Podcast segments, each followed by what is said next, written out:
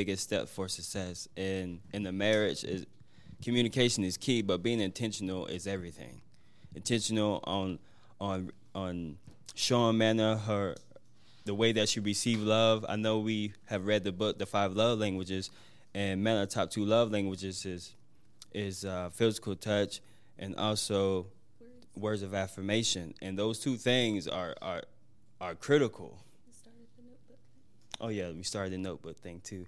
And the notebook thing, what we were talking about is that every single night, for the most part, every single night, we would write down what we appreciated about each other and what we was grateful for. And we read it over with each other and it really sparked our marriage to another level because I could be very vocal sometimes and sometimes I'm not. And there's sometimes I thought I said something I didn't ever say. I'm guilty of that. And when you write stuff down on paper, you'll be amazed of what you know. You'll be amazed of what you even missed. And when I wrote it down on paper, I was like, wow.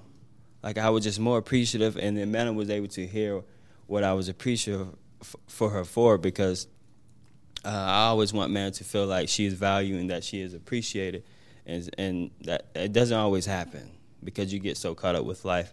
And so one of our bigger challenges for me is just being intentional. Is showing my love for Manna and actually showing that she she is my she is my number one out of everything. I would say the same thing. Um, I think that the whole notebook thing we're talking about, it was kind of like our way of trying to turn our brains back to gratitude, which makes a huge impact. I think even like even if you're not married, I think ending the day um, with just like a small tiny. I have like this tiny little notebook here um, and just putting like the day's date and saying this is what happened today and this is what I'm grateful for the air in my lungs and having food or whatever. I think ending the day like that, it's kind of like rewarding your brain and saying, you know, t- it, life isn't really that terrible. and there is progress. It records progress and it records the small moments that happen throughout the day that become really big and are the bricks to that become the bricks of your life. So I think that really helped us in marriage a huge amount. Um, and when he was talking about intentionality, just like because we were very focused on like why are we here? We need to remember like why are we here? We're here to learn. We're here to be servants and to be a help.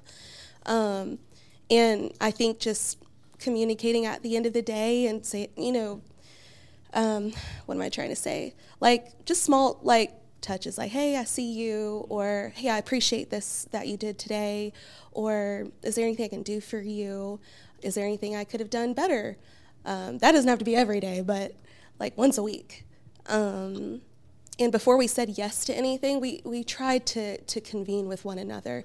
Um, the pastors there, it's really interesting. The culture there, oftentimes they'll turn to the woman and they'll ask, is this good, you know? And I would turn to T Wayne and I'm like, I don't know, like, what do you think? And, and they start laughing and they're like, oh, is your woman, you know? Uh, and uh, but but um, and and we just had to learn to before we say yes, let's try to like check in with each other first, and then and then okay, yeah, we have a unanimous yes because that can kind of help with the miscommunication that tends to be the big the big uh, issue. I think is communication and just being intentional. So that's all. Amen. Good. Anybody else?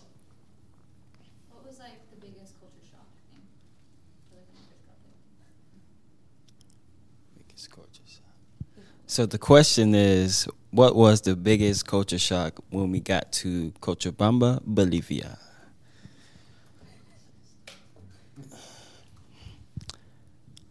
You didn't experience culture shock it, much. I, it's like everything. I've I've been graced with be able to adapt to wherever I'm at. I've been graced to be able to grow where I've been planted. But what hit me is the fact that when we went to Hipermaxi, which is pretty much like a smaller Kroger, I couldn't just go in and and and get everything I need without thinking. I was like usually when I go to Kroger, I know where everything's at to the point where I got everything I got everything in my basket before it's even in my basket because I know where everything is at. And so in, in yeah, in Hipermaxi in IC Norte, you had to. We went to every single aisle to to see where everything was at, and then not only that, we were tracking how much it was, and then we would put it in our basket. And I had my phone. I put it in my phone. Yeah, the the ratio. It was seven bolivianos per American dollar, by the way. And then it would change over time. Yeah, it would fluctuate. But the biggest culture shock was was being a baby. I had to be a baby. and and I say that because there was two year olds that was able to communicate effective effectively enough to get what they want, and there was times I couldn't get what I want because I couldn't communicate. And most of the time when we went to the grocery store, Manna, she would actually be the person to get our meat because you have to get the meat in kilos and you have to get cheese sliced up, like just getting some cheese. You probably want to tell them the experiences about the cheese. But some if you don't say the right thing, they will give you like a big block of cheese and, and you only need this much cheese. And they would look at us crazy, but with with the color of our skin, most people thought we was Brazilians. And then when we spoke, they was like, "Hey, they done the this." And I said, "Yo soy de los Estados Unidos." They said, "Oh, so you you don't speak any Portuguese because Brazilians they speak Portuguese." I said, "No, I don't speak Portuguese. I barely speak any Spanish." And they would look at me and scratch their head and say, "Okay, well, how can I help you?" But um, the biggest culture shock was probably just just just humbling myself. I had preached on that. I had preached on that Sunday at my home church about humility, and humility is something that we all need, and something that we don't really think about, but we have to walk in it. We have to we have to be humility.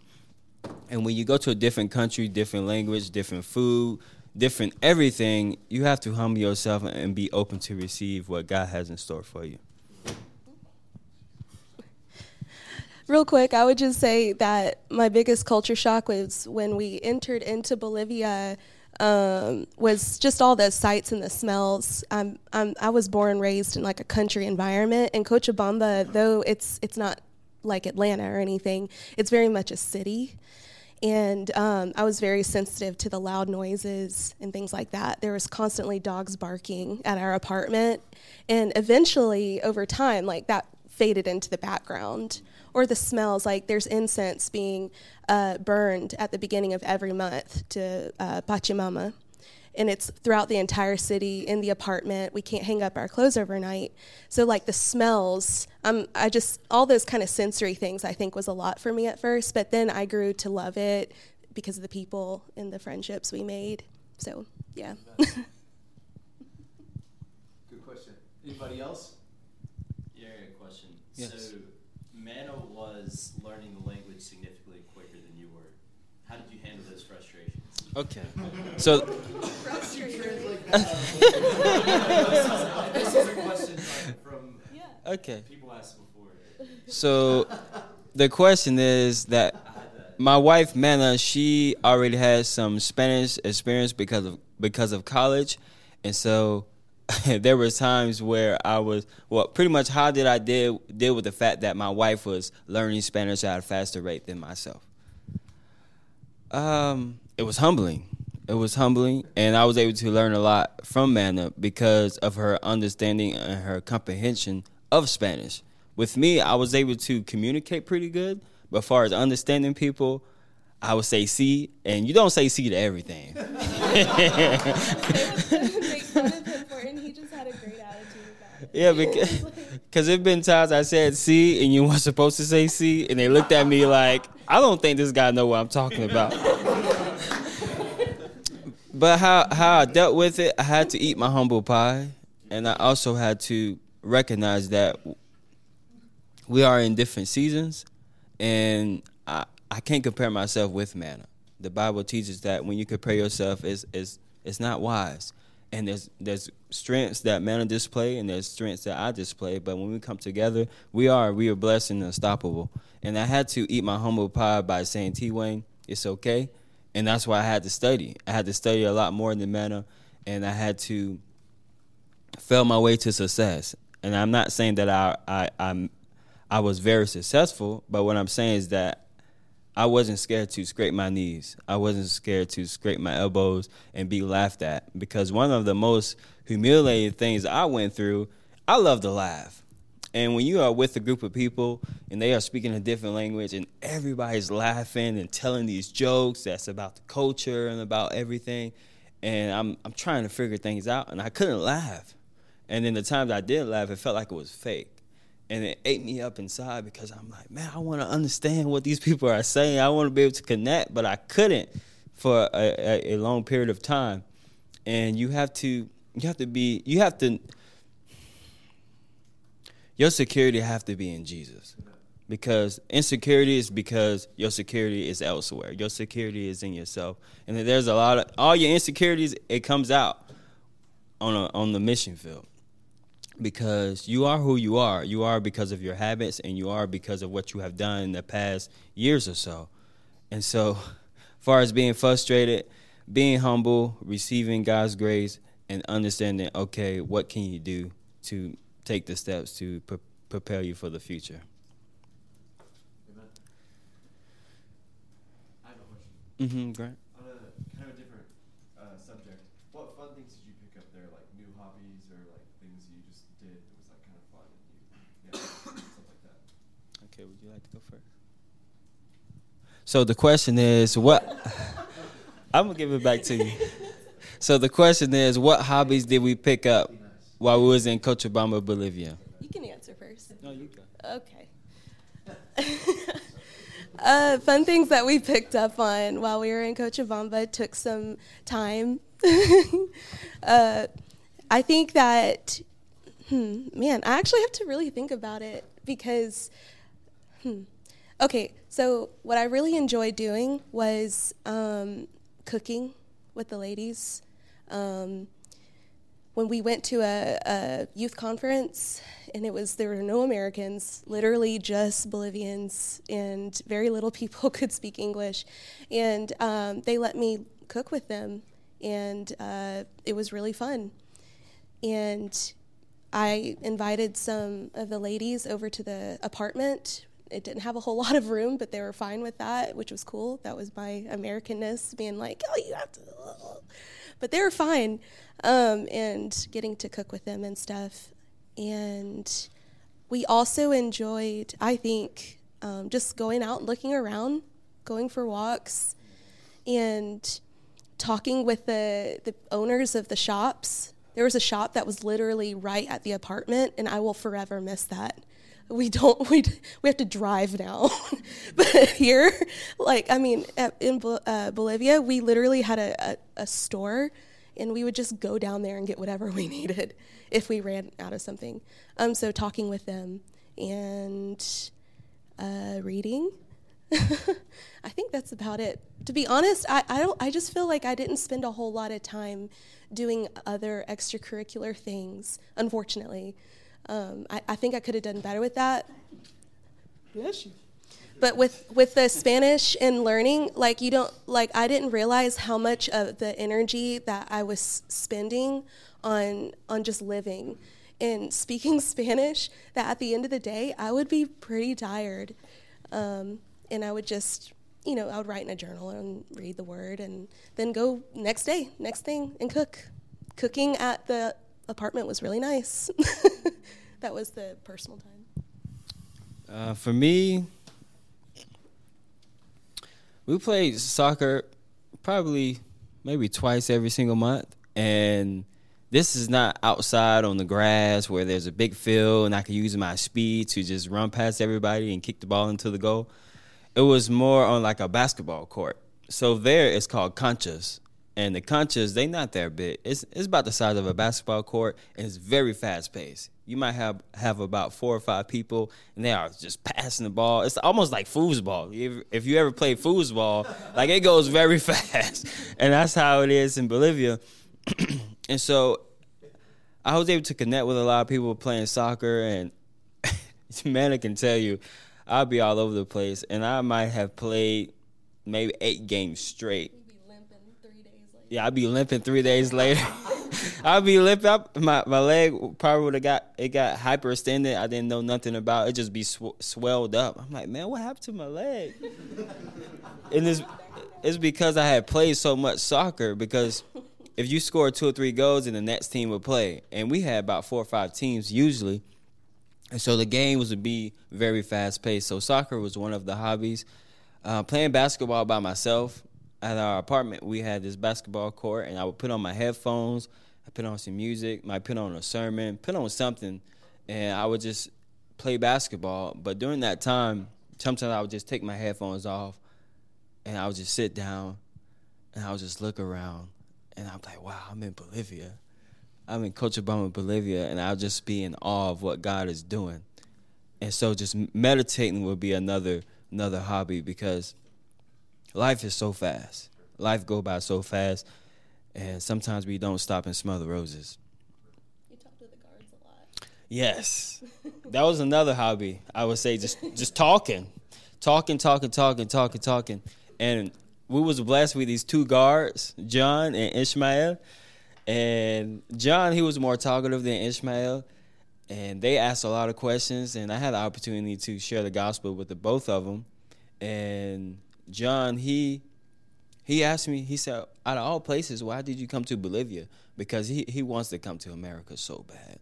And that's one of the things that pluck our heartstrings is that the fact that the, the people that we spoke to, they want to come to America so bad for the opportunity and just be, be able to experience new things, but they don't make enough money. They can never probably afford visa. Then you also have to show that you're able to sustain yourself if you was to move over here. But talking with John and Ishmael, it helped me so much with my Spanish and also helped me with my walk with the Lord because they watched everything that I did from me dribbling my basketball, with how I communicate with people, how I hold the door open for my wife, every single thing.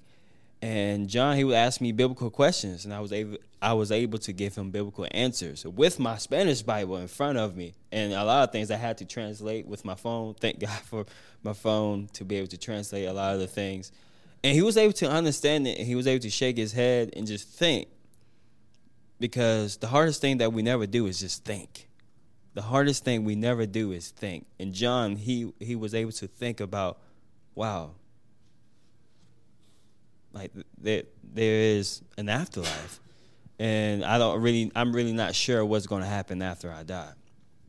And with Ishmael, he he was a servant at heart. He was always running around the apartment, making sure everything was getting fits, and he would ask us how we was doing. And it's weird when we came back to the states, we had went to Subway, and this man he had an excellent spirit. He was about to get ready to make our sub, and he was just smiling, and he was just doing his job very well. And it was almost awkward because of how great he was doing his job. And the reason I say that is because there be times where we are at places we was just so used to the people just being at their job and just huh here you go and and and and it was just it would just be kind of turn offish but then you have to just share the love of god with them or just give them that grace because you don't know what people are going through. And that's one thing god was teaching me is that you have to meet people where they are you always have to meet people where they are in order to get them where they need to be, in order to get them where God wants them to be, I should say. And where the people are in Bolivia, they're everywhere. They're everywhere. And uh, so one of the hobbies, another hobby, is also us walking. That is very important to to just you and your wife or yeah you and your wife to go out and to just just be hold hands, look at what God is doing, see where God has placed you, and just thank Him for it. And those walks, we had some great conversations, and sometimes we had to shoo away the dogs. There was a lot of dogs. I might get an opportunity to share about the dogs, but but but just getting outside, you have to get outside. I, I love being outside. That's how we met a lot of people too. Yeah, a lot of people's outside working in their gardens. A lot of people are working on their cars. A lot of people just outside, and they actually have uh, a holiday where the people three times out of the year they they don't drive until after six o'clock p.m. and they just they outside and they walking around, they riding their bikes, and they just working together as a family, and, and it's such a beautiful thing. And I know something like that would probably never happen in America, where we don't drive our cars at all and was it was so sweet to be able to see that in Coach Cochabamba, Bolivia. Let's do this. Let's change up. So if you have any other questions, we'll come back. Uh, T. Wayne and Amanda. Uh, we're going to change gears a little bit, and we're going to go uh, with Noah, and we're going to discuss. Can I get the mic? Thank you. So uh, thanks for that, T. Wayne and Amanda, and we'll come back to that. Um, I appreciate that very much. Uh, there's a lot of things. Let me say this students, uh, you know that you need to turn in your notes to uh, Julie, right? And so whether typed or whether written, and you shoot an image, make sure you take notes so that she can count you present for the class. Uh, but let me say this: a lot of these things you should grab a hold of. You know, he said both of them said so many things that can help you while you're there. Um, and so listen to those things. Maybe help you in your marriage, maybe, maybe even help you in life. Or maybe even learn, you know, just the fact that uh, T. Wayne was able to laugh at himself. You know, that humble pie that he's talking about, a lot of people don't do well eating that thing. And uh, because of it, they stunt their own growth. I mean, look at me. I never grew. um, but, uh, you know, you stunt your own growth um, it's not that God doesn't want you to grow. It's not that God doesn't want you to learn more of the language or culture or ministry, whatever it is. Uh, you're stunting your own growth. And so um, there's a lot of things that you should write down or you should at least pay attention to. Right? Okay, um, let's go with Noah. And Noah, it is, do you have a mic? Okay, thanks, sir. Go ahead. Alrighty, just for a second, um, we're gonna look at. Let's go to Proverbs 17 quickly. Proverbs 17. We're gonna talk about deputation just for a minute. I'm excited to hear about the great report from the hills. We sure love you guys and excited to hear about uh, how God has blessed your internship and uh, that's wonderful stuff. But just changing gears just a little bit, looking at deputation. Uh, just quickly, just a few a few things uh, that we're gonna look at. Proverbs 17, verse 27. Verse 27. Say it again. Proverbs 17, verse 27. Proverbs 17, verse 27. Let's read this, and then we're going to read verse 28, and uh, I'm just going to dive into just a couple thoughts on deputation. Um, that's about all the experience I have is deputation, so that's all I can give you. So here we go. In t- verse 27 He that has knowledge spareth his words, and a man of understanding is of an excellent spirit. Verse 28 Even a fool, when he holdeth his peace, is counted wise and he that shutteth his lips is esteemed a man of understanding. Let's read that one more time, verse 28. Even a fool, when he holdeth his peace, is counted wise, and he that shutteth his lips is esteemed a man of understanding. You're saying, well, no, how does this have anything to do with deputation? Deputation, you're supposed to talk, talk, talk, talk, talk. Well, I think there's a great principle here in Proverbs, in Proverbs 17, that we need to grab before we begin deputation. Here's the thing with deputation, you're going to be invited into churches, and um, you're, you're going to be expected to present the ministry, and rightfully so. You go into a church, you present the ministry, you tell them your burden. Um, but there's a principle here in Proverbs 17 that I think every missionary should grab a hold of, and it's um, when not to talk. When not to talk. I've seen, I've been in missions conferences. I've seen many missionaries almost talk themselves out of support. They just run their mouth so much that no one wants to get behind them and it's it's wild because here's the thing it's it's like this awkward dichotomy of like yeah you're supposed to go and present and talk but there's times when you're not supposed to talk. So here's some things that we i think proverbs is trying to tell us. Even a fool okay we're talking about i think that's kind of a a fool is in a, a derogatory term right this is a not not a good guy most missionaries are not fools necessarily but take it in the, in the, in the a similar principle um, we don't really know what we're doing, especially first time missionaries, deputation missionaries. We've got a dream, right? We have a desire. We have a vision of what we think we're going to go do, what we want to go do, uh, what God's placed on our heart to go do. Uh, you know, we might have a little bit of experience, like a six month internship in Bolivia. Maybe you're a missionary kid, you've grown up on the mission field. Um, maybe you have an internship under your belt or a little bit, maybe a little bit of language. But at the end of the day, we just don't really know. Does that make sense? Like we're just rookies at the whole thing. And so we're invited into these big churches, and there's people with tons of experience, whether it's in business or ministry or marriage, and they're looking to us and they're expecting to hear, you know, what God's laid in our heart. And that's what you're going to do, right? To share what God's laid in your heart. so you're supposed to talk, okay? You're supposed to talk. You're supposed to share, share uh, these, these churches and these people, what God has done in your heart. But outside the pulpit is where people really mess up. They just run their mouth so much thinking they know everything, and they just don't. That's just the facts of it. Um, new missionaries, because here's the thing: it's it's like this frustration because you're you're brought in to know the answers, but you don't have the answers. right? You're brought in to you know to to share everything about this country that you're going to, but you don't know about the country. And so what people do in their pride, instead of just shutting their mouth and, and saying I don't know, is they begin to just run their mouth. They begin to just run their mouth and talk and talk and talk and talk and talk because that's what they were brought in to do, right? Talk and they'll have conversations and you just won't shut up. And so, what Proverbs is saying here is even a fool, when he holds his peace, he's counted wise. Okay, we, even though you don't really know what you're going to do, what you're, you have an idea of what you want to do, you have a ministry philosophy, right? You have a desire, you've seen it happen. Like, here's the thing I was on deputation.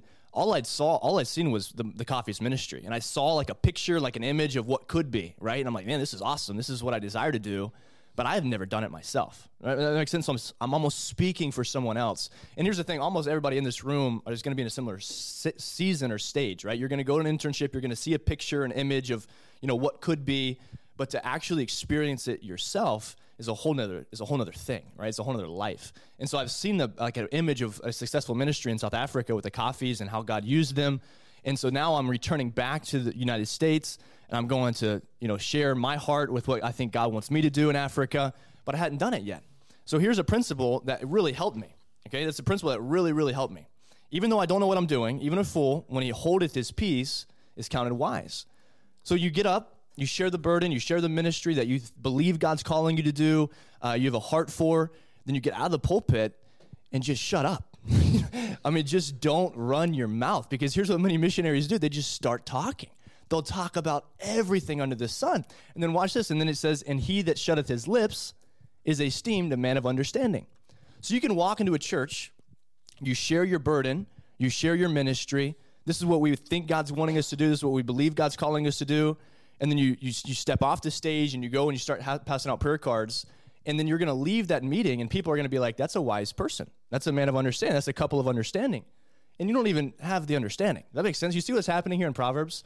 Like the dude doesn't know what he's doing. He's a fool. But people walk away from him saying he's wise. It's kind of interesting. It's like, what in the world? This guy's entering into the conversation a fool, and he's leaving a man of understanding. Why? Because he shut his lips. He shut his lips. I mean, it's a simple principle that so many people mess up because they won't shut their mouth. And here's the thing we talk too much. I talk too much. I'm the first one on the docket, right? I run my mouth too much. We talk too much. And if we would learn, and this is deputation context, right? Outside of deputation, you're hanging out with friends, talk. I mean, have, have a good time. But this is in deputation, right? You're, you're going to present the ministry, and then you have people coming up to you asking questions you don't have the answers to, right? Trying to, trying to probe you. Because here's the thing you're, you're the visitor, but here's what I want to challenge you, challenge you to do on deputation. And it's something that really helped me a ton is, is flip the conversation. Flip the conversation uh, to other people. Because here's the thing you're brought in to talk, and you're brought in to answer questions, and rightfully so, do your job, right? Do your job, present the ministry. But when you have an opportunity, then flip the conversation and begin to ask other people questions, right? Begin to talk to other people, begin to ask people. Um, there's, there's, a, there's a phrase we learn often in school, and it's this it says, um, you know, there's no such thing as a stupid question. That's very false, okay? That's very false. Uh, you learn that when you're 5, 6, 7, 8, 9, 10, and then it starts getting really uncute when you're 18, 19, 20, 21, right? There are really, there, there's definitely such thing as a stupid question. Don't ask stupid questions, but ask questions that are going to help you. Ask questions that are going to be meaningful. Um, I've been around missionary couples that ask really, really stupid questions. I've probably asked many stupid questions, but ask questions that are going to help you. Okay, here's the thing. Here's what I begin to understand. As I traveled around, you're in hundreds of different church, hundred different churches, different styles different um, years. Some churches are new, new church plants. Some churches have been there for 50, 60 years. You know, some pastors are new pastors. Some pastors have been there, um, you know, for seasons and, and, generations. And I mean, it's crazy. Some pastors, I've met a pastor that's been pastoring the same church for like 60 years. I mean, some of them are very faithful, and some of them are like, hey, this is my second year on the job, and we just want to bring in missionaries to kind of get some momentum started. And so there's so many things that you can learn from them because here's the thing these pastors and these laymen, laymen as well, not just pastors, laymen, businessmen, and just faithful church members have way more knowledge than I do. Makes sense? Like they have so much more knowledge than I do. I'm going into this church, into this, into this ministry to present the ministry, but when I get done presenting the ministry, I mean, there is a wealth of knowledge that I can learn from these lay people. There's a wealth of knowledge I can learn from these pastors and these pastors' wives, ladies. I mean, there's so, so much stuff we can learn from just this. I mean, there's a, there might be a, a widow that's just been faithful. I mean, she's just been stinking faithful. Her husband passed away 20 years ago, but she's just staying faithful. She still gives faithful to faith promise and serves in the children's ministry. I mean, there's so much to learn there, ladies. So much to learn there. And so, what Tristan and I begin to do is just like, listen, we don't have the answer. We don't know what we're really doing. Um, you know, we're, we're a, we've seen what God did in the coffees, and so this is all we can say what we want to do. but we don't. We haven't done it, right? We haven't done it. So let's just take an opportunity to learn. And here's what we need to understand: these people, um, right? These laymen, these pastors, they had lasting and strong marriages. And Tristan and I didn't have that. You know, we're rookie. We, we're three and a half years in right now. We still don't even understand what we're doing. So we're, we're, we're brand new at this thing. When other these pastors that we're going to and we're their guest speaker, they've been married for 33 years, 50 years. And we're, we're like, yeah, three years, hoo-hoo. You know what I'm saying? Like, we don't know what we're doing. So, so here's an opportunity. Instead of me just talking about a country I really don't know much about, flip the conversation.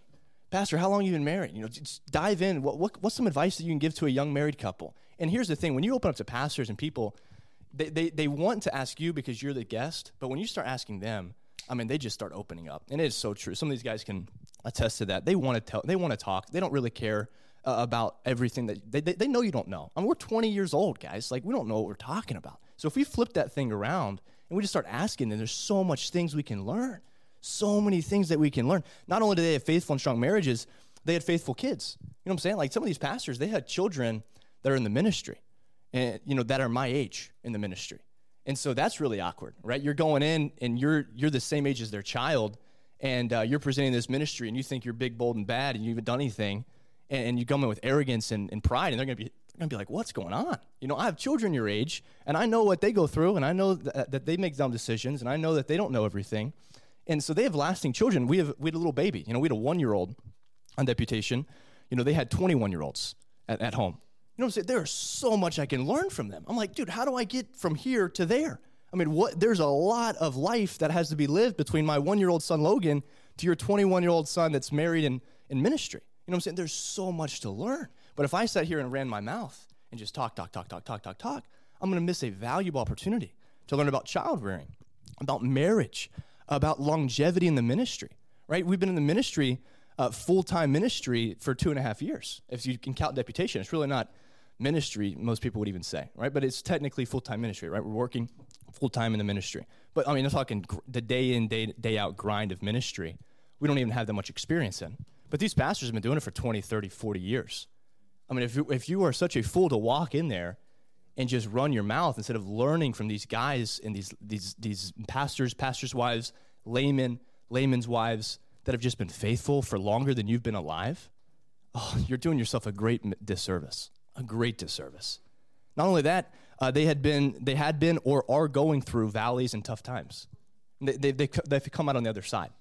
That makes sense. As a 21 year old man with a one year old baby and my wife, you know, we thought life was just, I mean, the easiest thing in all the world, right? And you're just walking around to churches and you've got this dream and this desire, and you've never been through anything difficult in your entire life. And then these pastors and these laymen and these people that you're, you're serving and ministering to, they have been. They know what it's like to go through a tough time. They know what it's like to go through a trial. And for us not to, there were some things we learned on deputation that God was preparing us for whenever He gave us Elaney. We didn't even understand. You know, we didn't understand that. But there's people that, I mean, we, we met a, a pastor with a disabled daughter, and she was in a wheelchair, and she, she'll, she'll never be married. Never be married. Will Elaney be married? I don't know. We're praying that she will one day. We don't know her severity. But if we get to that point, there's a pastor I have in my repertoire that I can go back to and say, "What what did you do? You know, how did you get through these times and these seasons and these struggles?" But but here's and they're supporting pastor. But if I would have ran my mouth and come in cocky, arrogant, saying I, I got I know exactly about Mozambique, I don't know everything about it, I would have lost a valuable resource. That makes sense. And so there's so many things that God could be preparing us for. And here's the thing: I'm not saying I did it all all right at, at all. I, I probably made way too many mistakes with running my mouth too much and talking, and uh, but I'm just I'm trying to give some advice from, you know, hindsight's 2020, right? And some things I wish I would have done. Not only that, uh, they had friends and people who loved them. Uh, there's so many things we can learn about friendships and longevity. And this this is another one. They had a strong understanding of God in the Bible, more than I did. Does that make sense? Like you're preaching to people who've been studying the Bible longer than you've been alive. You've been preaching. You're preaching to people that know the Bible. they've, they've read it um, hundred times more than you have know what I'm saying? You're preaching to people that know God, that walk with God. And if I'm going to walk in and lose an opportunity to learn from these seasoned laymen, these seasoned um, church members or pastors or ministry leaders, uh, I think you're doing yourself a great disservice. I really do. And so, deputation, I think we see it sometimes as a different perspective. We're coming in supposed to be the person who talks, just, and you are for a moment. You have a season, like a, a little time, 15, 20 minutes, and then just shut your mouth and learn and learn and learn because it's a golden opportunity that most people never get. They never get that. Uh, people, I've, we've had the argument, you know, why, why not go through the Southern Baptist Convention? You know, why not go through something like that? I think deputation is amazing. It's an amazing opportunity, not only to raise prayer warriors and supporters for life, but also to uh, learn. I mean, there's there's some, there's things you're going to learn in deputation that many missionaries never will. They'll never learn that. Many missionaries going out of maybe a bigger convention or some some some form like that, they're never going to learn because they didn't get an opportunity to be around these people that love God and uh, know God. And so anyway, I think I think Proverbs 17 gives us a great blueprint for new new missionaries, new people going in. Uh, because you can ask all these guys that have been through missions conferences and deputation, there's, there's always going to be that couple that thinks they know what they're doing. You know what I'm saying? There's always going to be that couple that just thinks they have all the answers. And uh, I could list name after name after name. They still are in my mind from missions conferences because they just would not shut up. And they had no clue what they were doing, and they knew it, and everybody else knew it. That they didn't know what they were doing. You know what I'm saying? They just kept talking. And uh, Proverbs is telling us listen, you can go in a fool and you can leave wise.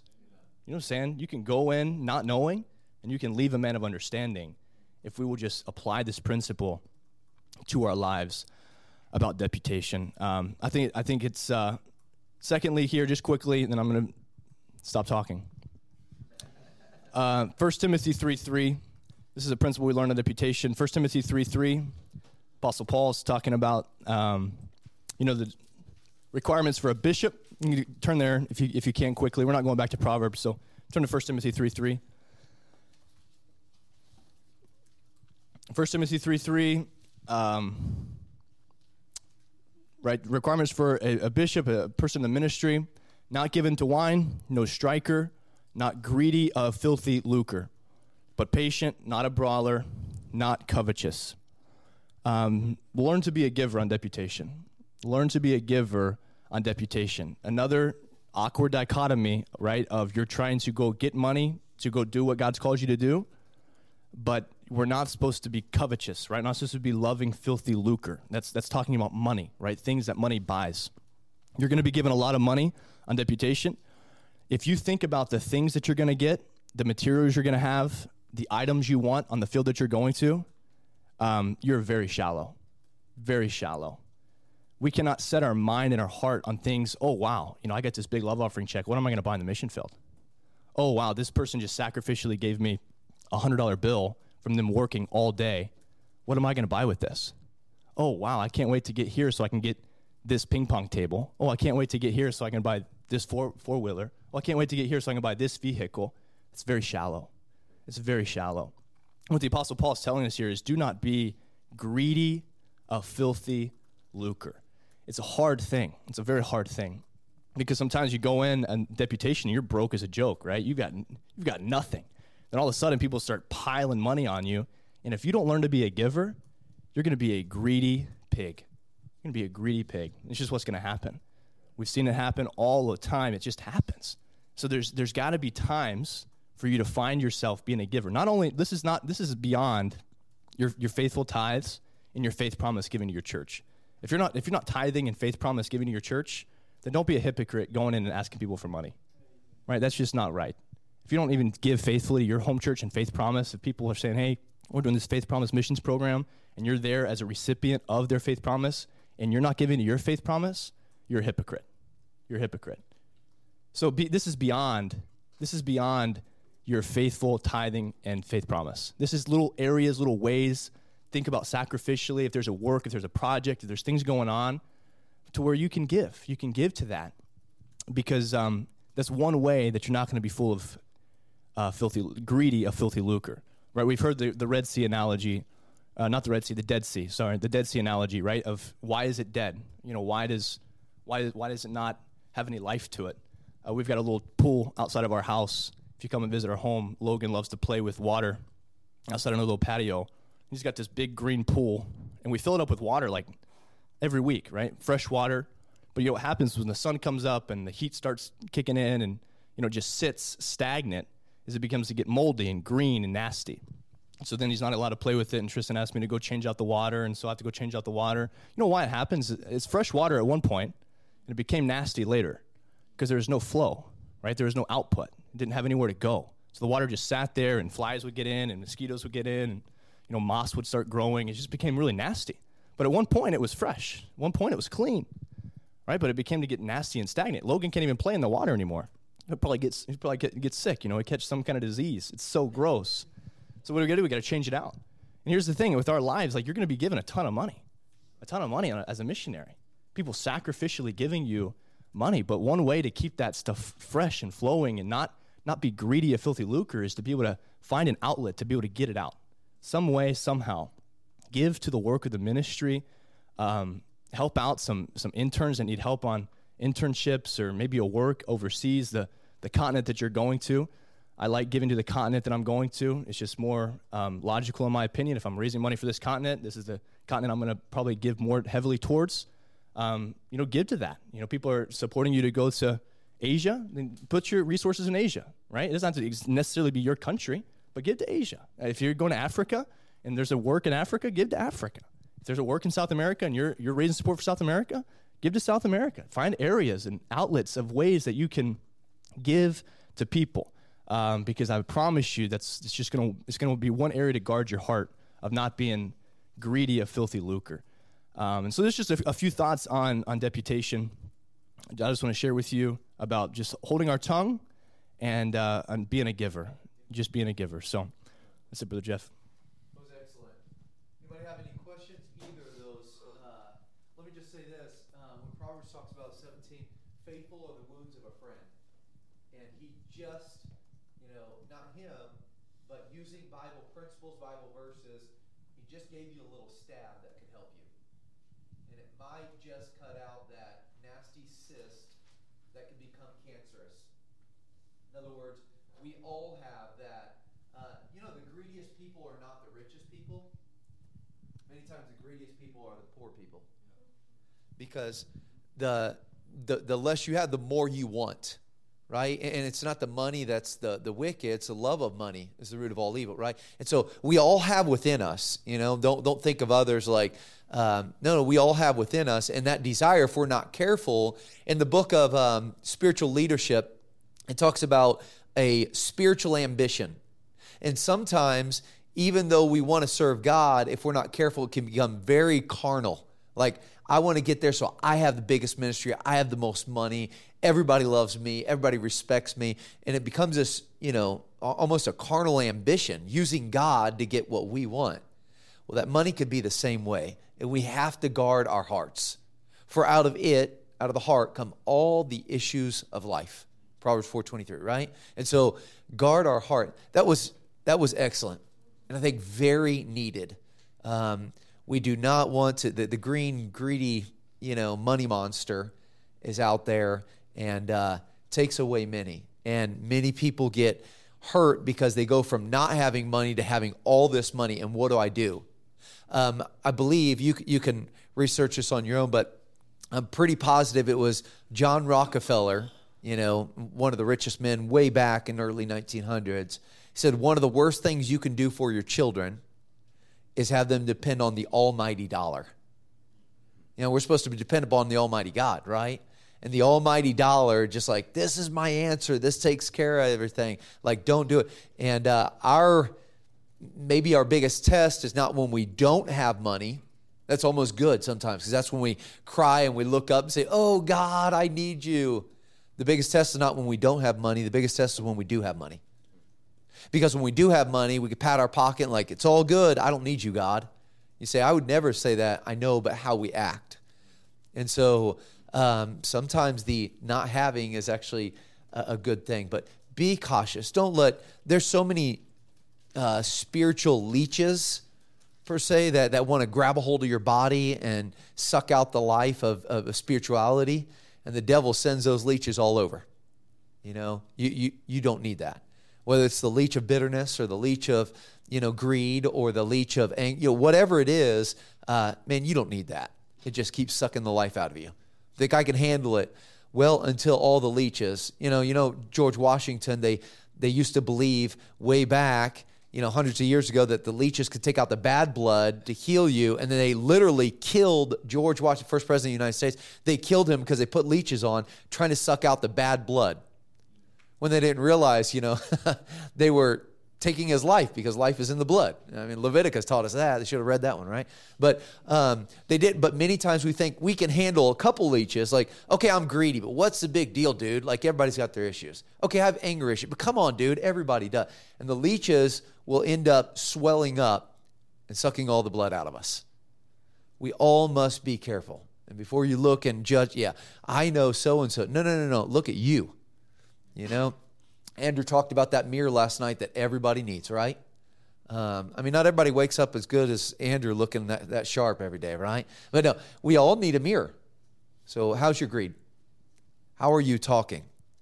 Dale Carnegie in the book uh, How to Win Friends and Influence People says um, you can gain more friends by being interested in people instead of trying to get them to be interested in you right? And, and, so you go in and talk and see how good you are and everything, switching to what Noah said in Proverbs 2017.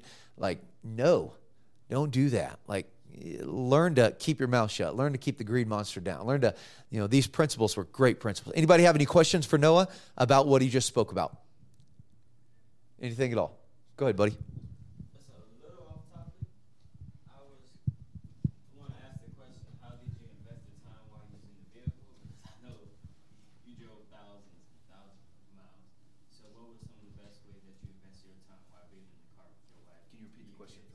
Yeah, so he's asked, uh, what's the best, what what's one of the ways that you invested your time while while being in the vehicle, while driving?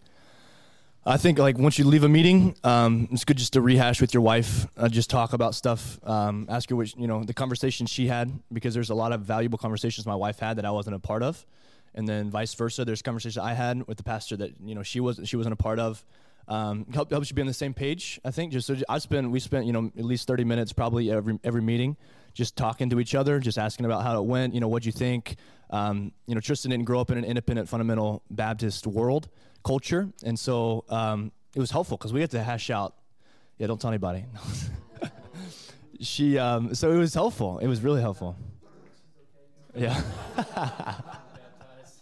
yeah.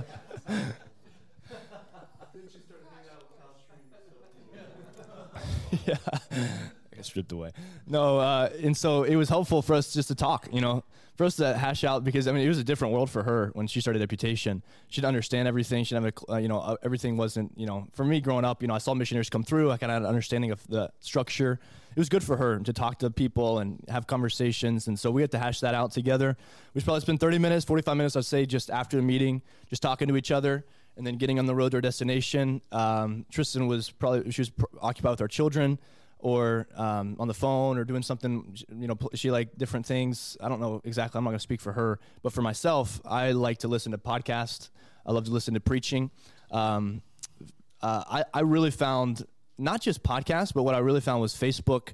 Facebook became um, facebook live. Because what happens with facebook live is people will put their entire service on facebook and then whenever the, the live ends it just records. It's like a recording of uh, the entire service. You don't just catch the preaching you get to catch everything. So I thought it was really it's a great opportunity for our generation because you get to go into a church before, on the on my way to the service. I watched the service before, and so what happens is you don't just get to hear the preaching. What you get to hear is you get to hear the announcements. You get to hear the music that they had. You get to hear the specials. You get to hear different things, and so you can come into the church with a lot more understanding than they than they had you know maybe 20 years ago, right? And so it's not just a complete blindfold. So if you don't if you don't know what this church is like before you go into it, um, two reasons. Either it's on you completely, or the church just doesn't have the resources to put on Facebook Live, and then you go on blind, and it's just you know you know you don't know what you're going to expect. But majority of the churches that you're going to book are going to have because of the COVID era, they're going to have Facebook Live. It's just what they're going to have, and so you can come into the church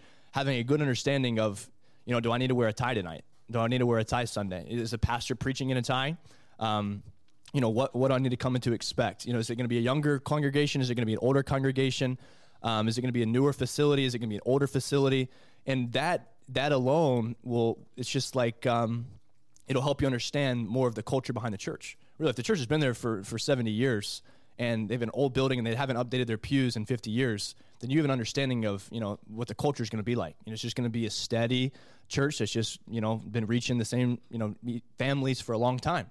But if you have a church that you come in, they're chairs instead of uh, instead of pews. You know, th- there's been a new paint job. You know, they're they're singing off of a screen rather than just hymn books.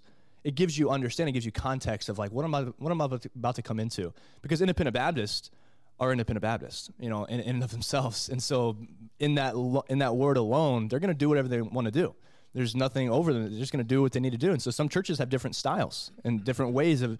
And so you coming in just one style, not willing to budge, it's really on you, right? It's on you. And I've seen missionaries do that. You know, they're gonna they're gonna wear their three piece suit, and their kids are all gonna have their suits on and ties, and they're gonna come into a church, and the pastor's just like he's wearing what Brother Jeff's got on, you know, khakis and a button down.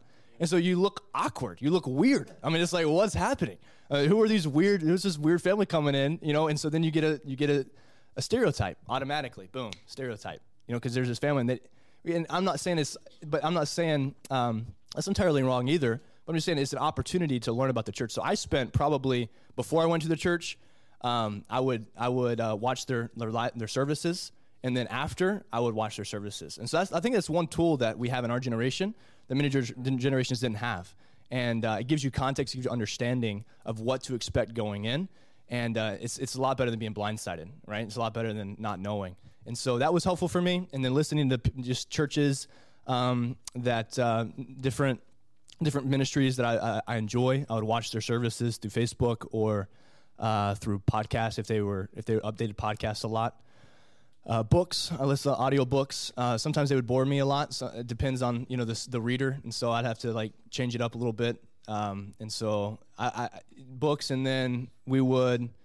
Just play different games in the car. My wife and I, my wife loves playing games if you know her, so she'd always have a game. Um, we did Bible trivia together. We just hang out, just do different things. She loved to do Bible trivia because, in her own terms, she says she doesn't know the Bible super well. So she's like, I just love to learn the Bible together. So she loved doing that. We played tons of hours of Bible trivia. Um, you know, play some music. Just um, we'd kill time. Time goes by. You know, time goes by. And so uh, I don't know if there's any other missionaries in deputation. Chase, you could probably speak to that. Uh, some things you did on, dip, on in the car. Uh, but those are a couple things, just a couple pieces of advice I would give. Know the church before you go into, if you can. Um, it's not necessary, right? If you if you if you're more of like I like to surprise kind of guy, then just wing it, you know. Um, just do it. Just do you, you know. But uh, if you want to have a, a little bit of context before you go in, I think there's a great resource called Facebook, and it will really or YouTube, Facebook or YouTube, because YouTube does the same thing, um, and it beats. It, I'm telling you, just hearing the message, it, it that's great. But seeing the entire service from beginning to end, it's really helpful. It's really helpful. Seeing YouTube and Facebook are the only ways to do that. Most of the time, podcasts they cut it to the messages, or sermon audio just cuts the messages. So um, I don't know. That's just a piece of advice. Um, killing time in the car. You know, we watch different things, and yeah, there's a lot of things to do in the car. Any other deputation missionaries? Chase, you want to speak to something, bro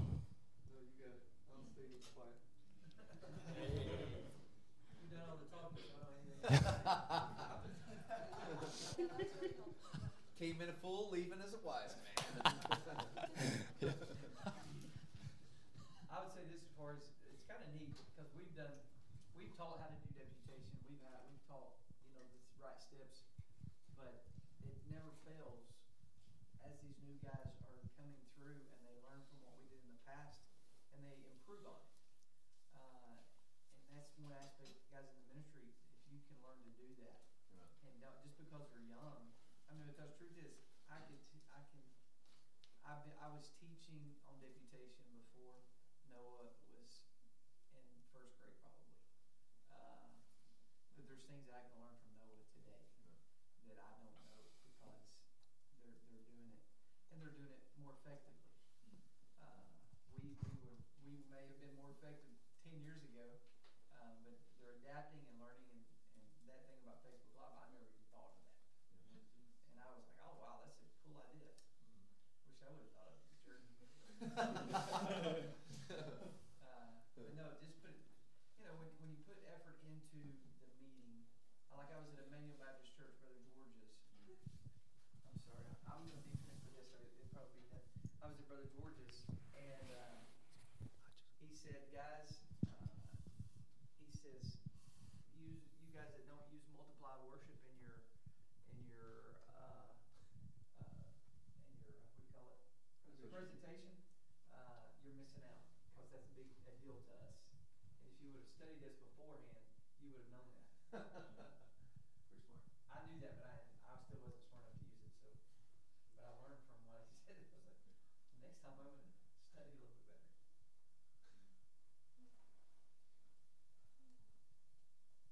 Anybody else? That's good information.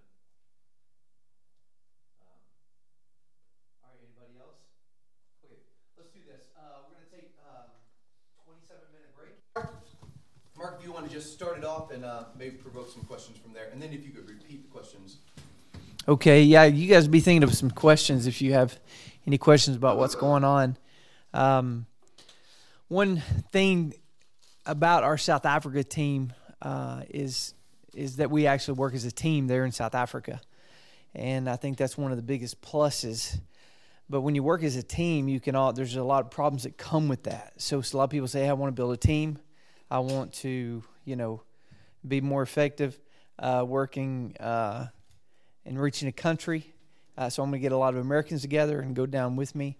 And there's some advantages of that, but there's also some major disadvantages. You have to be super careful about your, you know, pushing your own agenda and not preferring other people above yourself.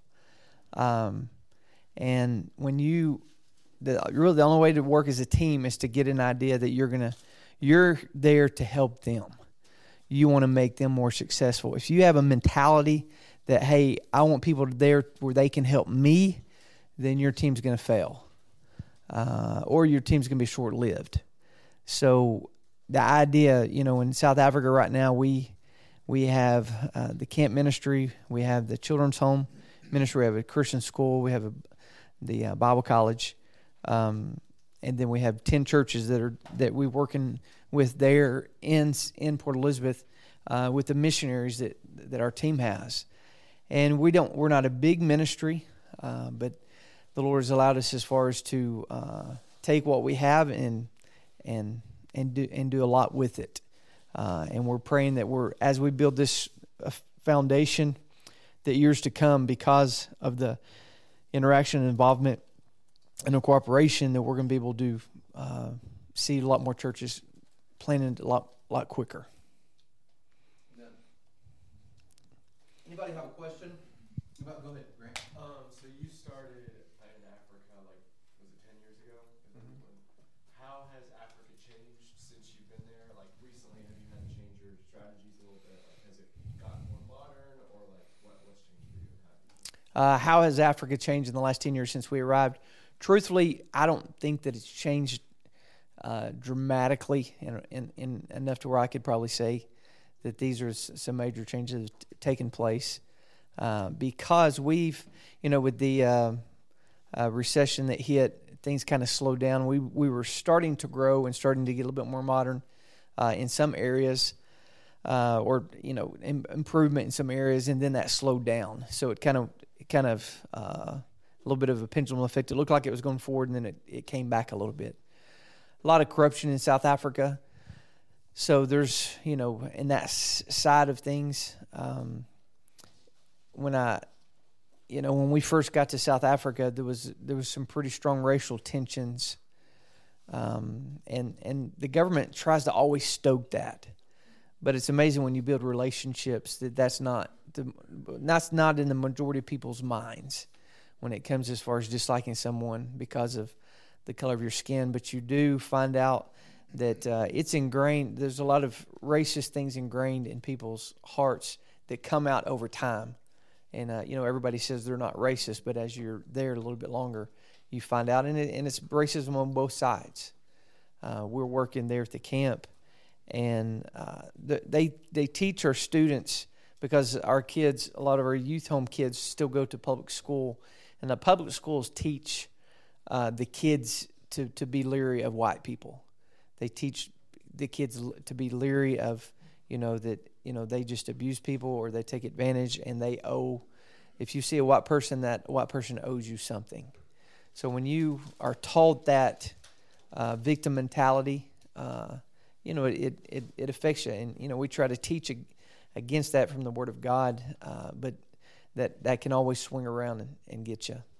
Um, so those are things that we we we we uh, we deal with, but I don't know. Chase might be able to say something that, as far as seeing a major change over the last ten years, I don't know that I've.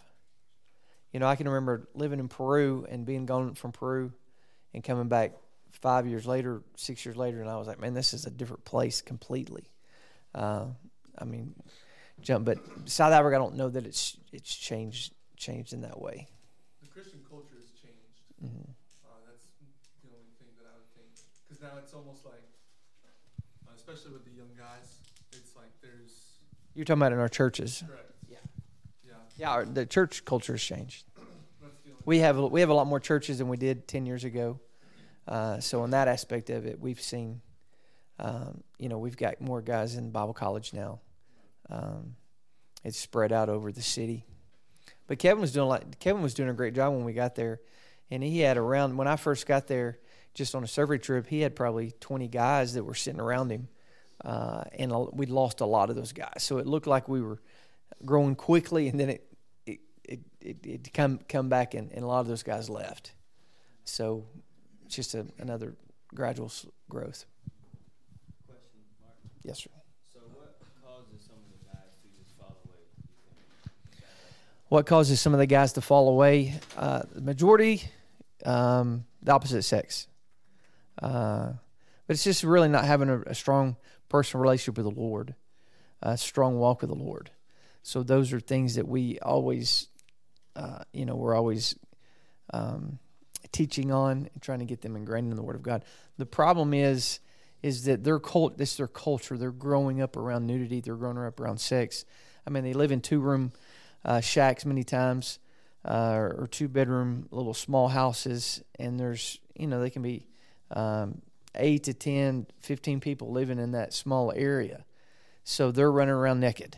Uh, so when they get up and go in between the showers and the bedrooms, or or they're washing off in the morning, um, doing a just a wash rag bath, you know they don't have any clothes on, and then if they bring a boyfriend or girlfriend in, it's no privacy. Uh, when if there's the mom will bring in a guy or you know because the majority are not married uh, there's not a lot of, there's not a, a strong family structure there in a lot of the townships. So they just grew up around this so it just becomes if you could just uh, imagine seeing those things every single day. And when we say hey you know you don't need to be having premarital sex or premarital relationships uh, you know for them it's like okay you know i don't i don't need to be speeding I don't need to be, you know, I shouldn't I shouldn't cheat on a test. You know, it, it's it's it's things that as you, you know, most of the people in here that went to school, some of you guys maybe not, but the way I, way Jeff and I got through schools, we cheated through high school. No. uh, even as Christians, you're like, ah, you know, that's not right. That's not. You shouldn't do that. But there's things that you, these these little things that you know are wrong, but you, it's just little sins, right?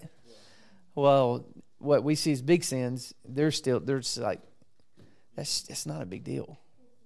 I mean, I just my mom and my brothers and sisters, and I mean, so it's it's it's that uh, promiscuity is is is big time, um, and then alcohol, alcohol is, and drugs is is a big deal. We. My cousin Jeremy went on a four month. He started his church. He had a group of probably 20 teenagers uh, that he was investing, spending a lot of time with. I mean, just just really making some good ground. He went back to the states for four months, and he came back, and almost every one of them were on meth. Uh, he had one of those kids who stayed, uh, and then that kid ended up getting into uh, uh, the sexual stuff.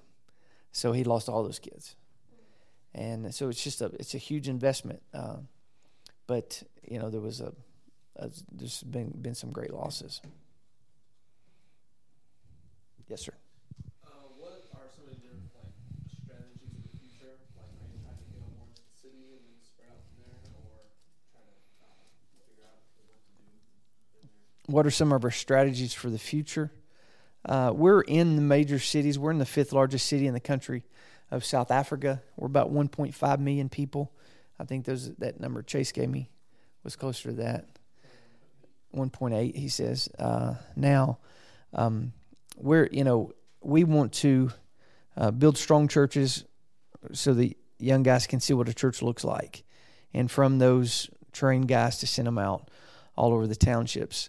Uh, what we're kind of focusing on right now is to try to to build kind of model churches closer to town around people who can afford to pay for a pastor, and then from those churches do outreaches and smart and start mission churches in the townships around so we can be more effective. Uh, Kevin kind of uh, built that example when he started pastoring Grace Baptist Church. Grace Baptist Church, they, it's a very strong church in town, uh, and they have whites, coloreds, blacks, Indians, uh, and Americans. Uh, there, it's a pretty neat atmosphere. If you were there on Sunday, I go on Sunday night services uh, sometimes, and it's a pretty neat atmosphere. Um, and then that from there, they're starting. A, they started a mission church in Queja, and that's where Kevin spend, spends most of his time right now. And then they're also starting um, another mission church in the colored area. But that church is completely self supporting now. So we want to try to duplicate that model a lot more. Uh, Jeremy just started a church in town as well, uh, and he has one church in the township. So we, we really believe that we can probably start more churches in the township if we do it this way that, that would be longer lasting. So, you know, I'm hoping. I mean, there's there's small villages and and towns all over South Africa that have nothing, but there's large cities all over South Africa that have nothing, especially when you're talking about reaching into the townships. So, a little bit of everything. Um when it comes to you all working as a team, obviously each of one of you is involved in church planning. How does that work uh with you individually working as a church planner, but also some things that are working as a team as a team? Well, you know, that's one thing about working as a team that I think is important when you go to what? Oh, I'm sorry. Um, uh, he said, "What you guys work as a team, but how can you? How do you also work as a team and and be involved in the proper way for church planning? Is, is that? Yeah, you're all individual church. We're all individual church planners, but we still work as a team. Um, well, the the way that we do that, the best, you know, I think working as a team, I think it's important to stay separated. Uh, that's one thing working with the team. A lot of people, when they work as a team, they think, well, how, I have to work in the same church. Well, uh, when you work in different churches, you get to run your own ministry, but then you come can come back and still uh, do certain things with each other without driving each other crazy. Because uh, a lot of times missionaries, they're they're pretty um, adventurous. They're they're they're pretty, you know, they're they're leaders and somewhat you you spent time raising money, raising support. Um, you you kind of have your way you want to do things. So if you're in the same church, there's there can be a lot more conflict. But when you're the guy who's um, in charge of the church, you know you can do church the way you want to do church, and also it helps. You know, we're all working in separate churches, and, and I and I have a camp event, and I'm pulling from ten churches if we're all just working in one church, you know, it limits our our our outreach. I like the idea of having uh, ten churches uh, in in in a city versus one church, and we're busing everybody in because we have ten guys preaching, we have ten uh, people who are teaching Sunday school classes as far as teaching you how to t- do Sunday school classes. So it it just expands your ministry outreach, but then uh, like to have camp if it, it's not just an expense on one church, but now we can spread out over 10 churches. And then when you bring, if you have, let's say we're going to have teen camp and we only have one church, you may you only have 10, 10 kids and you have a nice retreat with that, but have a, a, a camp, uh, you know, you'd like to have a, a few more teenagers. But when you all work together and when you come together, everybody kind of sees this is bigger than what we thought. This is not just our little church, but we're part of a bigger a picture of reaching the city. So it just helps the efforts. Like when we have camp, I, I have counselors from all of our churches, uh, and they're interacting with uh, you know. So we have teens from Grace who are working with teens from Soweto, and those teens from Grace are influencing the teens from Soweto. So you have different people at different maturity levels spiritually, and when you bring these other people, uh, peers of their same same ages, it just helps help helps them see where they need to go and what they need to be aiming for. So it's just so much better when it comes to making sure you're spread out. Not that way you don't get anybody's way. Because man, if if Jeremy and I get frustrated about something, uh, it's going to be over a camp issue or a conflicting schedule. But you know, if we're at a disagreement or odds because he doesn't like the kind of music I, I sing or I don't like the kind of music he sings, then I'm only at his church, you know, that one time. Uh, if I'm there every service, it's going to be created created issue. But you know, I can go anywhere for once a month or once every couple of months because uh, we can we move our teen our youth meetings around to the, to the different churches, and and they they get a different taste and different flavor of everybody's churches. So for us, that's been a, a great advantage. And I, I think teams make a mistake because they stay too close together and like you, you have an, an American who's serving as an assistant pastor, and when you do that, you're not forced you're not forced to to try to raise up a national to be an assistant pastor, uh, and you're not, you know, because we have our churches, and we're really pushing to to raise up leadership. But if you have your leadership already in place, you're not going to be pushed near as much uh, to get those guys prepared.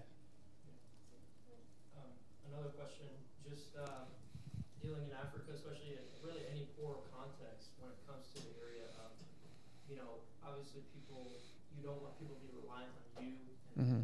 money or whatever else. Like, what are some steps that you can take? I mean, as a missionary, to obviously you want them to be self-supporting, self-sustaining, and that kind of thing, but also you want to help out, be a blessing, right? So, what are some of the steps that you take there? What are some of the steps we take so we can uh, be self-supporting, but also be giving to the people, especially, uh, in a, especially in the poorer continents? You know, what, you know that's always a struggle. I'll tell you, it's it's never an easy thing when you see someone who doesn't have anything. But you have to you have to think of long term. You've got to think about okay, what can I do to help? Uh, this not going to hurt them. This not going to hinder them. And it's kind of like the same thing with your children. Uh, you know, I don't know if we have any rich kids in here in that aspect, but a lot of times, you know, the rich kids, you you give it to your kid, and he doesn't learn how to work. He doesn't have a work ethic. He doesn't, you know, and he, you take you skip all these important steps and you cripple him in the in the long run. So I want to make sure that we don't cripple uh, our people. I want to make sure that we don't cripple them. So when it comes to giving to churches that don't have it, I try to give in a way that they're not going to be uh, expecting another gift. You know, I give toward buildings, or I give to roofs, or I may I give I may give um, certain materials. I help them gospel tracts, but it's stuff that's if, if, if they don't get it next month, then it's not going to hurt them. Um, but as far as the, just the individual people, you know, we help. You know, if someone comes up and says, "Hey, my son's sick," or you know, we're needing medicine or something like that, and I know it's legit, I may give them five dollars or ten dollars, just being a habit of that.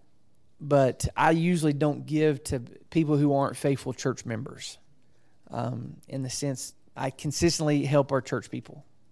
I consistently help uh, people who are um, faithful.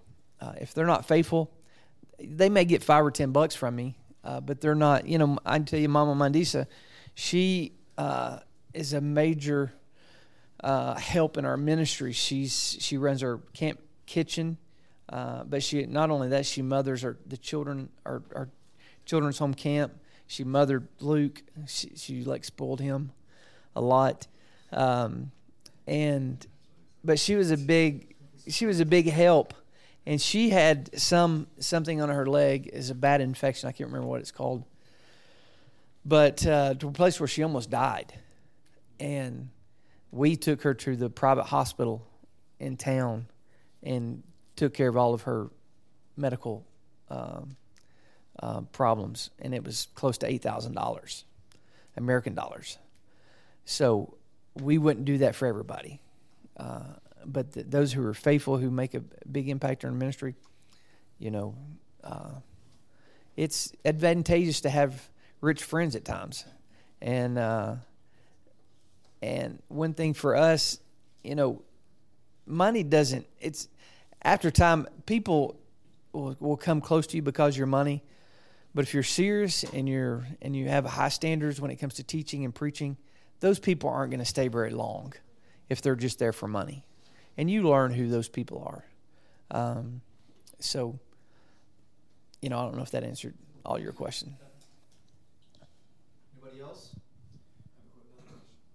So if someone wanted to go to Africa as a missionary, but they didn't necessarily want to work, like in South Africa or places where there's a team, what country would you suggest them if they just wanted to just reach another country for Africa? What's like the best one that you think? Well, uh, the question is if, if people don't want to go to South Africa, what would be the next best country to go to if they didn't want to work, work in, in a team? Well, as far as with with uh, with Vision Baptist Missions, we really always want to send someone to work under missionaries. It's not an ideal situation for people to go and work uh, by themselves starting off. Uh, we always would love to have a better missionary. In Mozambique, we don't have the best situation set up there for our new missionaries, but we're trying to work it out to where they're coming to South Africa on a regular basis, or we're going there every other month. Uh, so, but when I when you talk about Africa as a whole, the greatest need in Africa right now probably is the country of Nigeria. Um, it's over 200 million people, and within 50 years, they're supposed to be the third largest populated country in the world, 600 to 700 million people. Uh, so, we're not even close to, to to riding the wave of of producing missionaries as in response to the population growth there. So Nigeria is the is probably I would say the, the greatest need in Africa right now. Um, and you know I love what's going on in Mozambique. And truthfully, you talk about Mozambique, it's over 30 million people, and there's nothing going on in Mozambique. I mean, we we can't. One of the issues we have in the in the capital city of Maputo uh, is there's no missionaries for our missionaries to work under there. There was uh, there was some Brazilian missionaries that were there and they're gone. There was an American missionary that was there and he's gone. Uh, and you got a country of over 30 million people, and we might be able to find. Uh, Noah could tell you this, maybe two other independent Baptist missionaries in the country, and they're spread out maybe 15 hours away or 30 hours away. So, uh, you know, I know we had, I know there's a big influence right now. I mean, a, a big uh, mention of Mozambique right now, but three families is nothing for what we're going to be facing in Mozambique. Um, Mozambique, you know, there was a big push for African missions in the 70s and 80s, and you see a history of missions in uh, Kenya and Uganda, even Nigeria. There was a good influx of missionaries in those countries um, but because Mozambique was going through a civil war, uh, they missed that push. Because if you go to Mozambique, you, you, it's kind of odd because you're like, man, these this is a. I mean, compared to like Mozambique or to Kenya and Uganda and places like that, Nigeria, I was like, man, this is this would be an awesome place to come to. I'm not sure why more people haven't come. And then as you read, you learn their history, and you find out about the Civil War. Everybody was leaving when the missionaries were coming in. Mozambique was kind of shut down. So that was uh, one of those things. The country surrounding um, South Africa right now, we, you know, we have a lot of Zimbabweans that are coming into South Africa. Um, and Zimbabwe's in a really bad situation. But that is a country, uh, man, I would love to get into Zimbabwe. I would love to send some people there. I'd love to. There's very, very few mission missionary works. Uh, as you as you study Southern Africa, you like you go Congo and, and the, uh, Malawi, and uh, you, you've got uh, Zimbabwe and Botswana and Namibia, um, and, and some of those countries then there, Eswatini. You don't have a lot of missionary involvement in those countries. You have a lot uh, in South Africa, but the countries around South Africa, you don't have a lot. Uh, and going up into Central Africa, Rwanda. Rwanda is one of the neatest countries I've ever been to. Rwanda is a country uh, over 15 million people and uh, it's known as the cleanest country in Africa. Uh, Kigali, the capital of, of, Rwanda, is known as the cleanest city in Africa. You go, I mean, it's a beautiful city. The weather is beautiful. The, the people are just super kind and sweet. Um, and that, that country is wide open for missionaries. I would love to see somebody in Rwanda. Um, so those are probably my top picks right now. Anybody else? We're gonna change gears, um, and so if we go over, can we take the mic over to, uh, Chase? And so if you have any other questions about Africa, um, about the teamwork, and by the way, I think that's a, um, ingenious, I think South Africa probably does the greatest, um, work as a team, um, out of all of our missionaries, out of many fields that I know of. Um, and so they're doing, Lord's really blessed them. And there was a lot of good advice there about working in a team. You know, you want to keep your distance, but you want to work together. I mean, there was a whole lot of good advice there. And I hope you paid attention to that. Teamwork sometimes in our mind is, all right, everybody go to one spot. And so he's the pastor, he's the assistant pastor, he's the song leader, he's the youth. You know, that's not what teamwork is. And, uh, and I think there's not only just talking about it, but there's represents well. God's doing a wonderful thing. They work together. Um, there's a lot of churches, a lot of ministries, a lot of good things happening there. So, if you have any other questions towards Africa, teamwork, uh, towards Brother Mark, then we'll get to that in just a moment. We're going to switch gears a little bit, and we're going to go to Chase, and uh, then we will continue. So, all yours. All right. Well, a couple of things to start off. Uh, first of all, how many people have not been on their internship yet? All right. Well, uh, what Mana and T Wayne, or T Wayne and Mana said, was very, very good advice, and I think that y'all should uh, heed to that. Um, now, I do have limited experience with language learning, but uh, I think that I've learned a lot so far just within the few months that I've been back in South Africa. Uh, but um, as people are texting me, I'm going to do not disturb. Uh, before you get to the field, I just want to give you guys a couple of things. Uh, number one is be sure that God wants you there. That's that's a very very big deal because whenever you go through culture shock, whenever all these bad things happen, uh, then you need to you need to know why you're there. That way you don't just you know quit and leave. Uh, so, a couple of books to memorize before you get to the field, before you begin learning a new- language, is the Lamp book. Learn that, memorize it. Go to ChatGPT and ask it to summarize it for you. Uh, do it all. Uh, the second one is cross cultural servanthood, as well as ministering cross culturally. Uh, those are my three books that I think that you should memorize prior to actually getting to the field. Um, and a couple of other, things that I think helped me, uh, at least with my setup. I'll just go through this briefly just to, because I think it was very big help. I think it was uh, wise that Ashley and I did this together. Uh, but make a checklist of every single thing you want or need for your setup.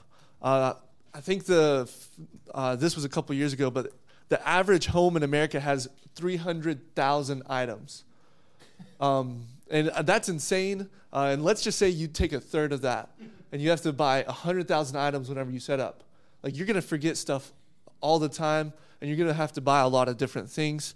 But if you can make a list, a compilation of just everything that you can think of from a, a couch to floss, uh, everything that you need, just do that. That way you don't have to go to the store 10 extra times because you forgot these things. Uh, that really did help us with our time in South Africa, and it allowed us to where, uh, with our first few weeks, we could be more effective with our setup.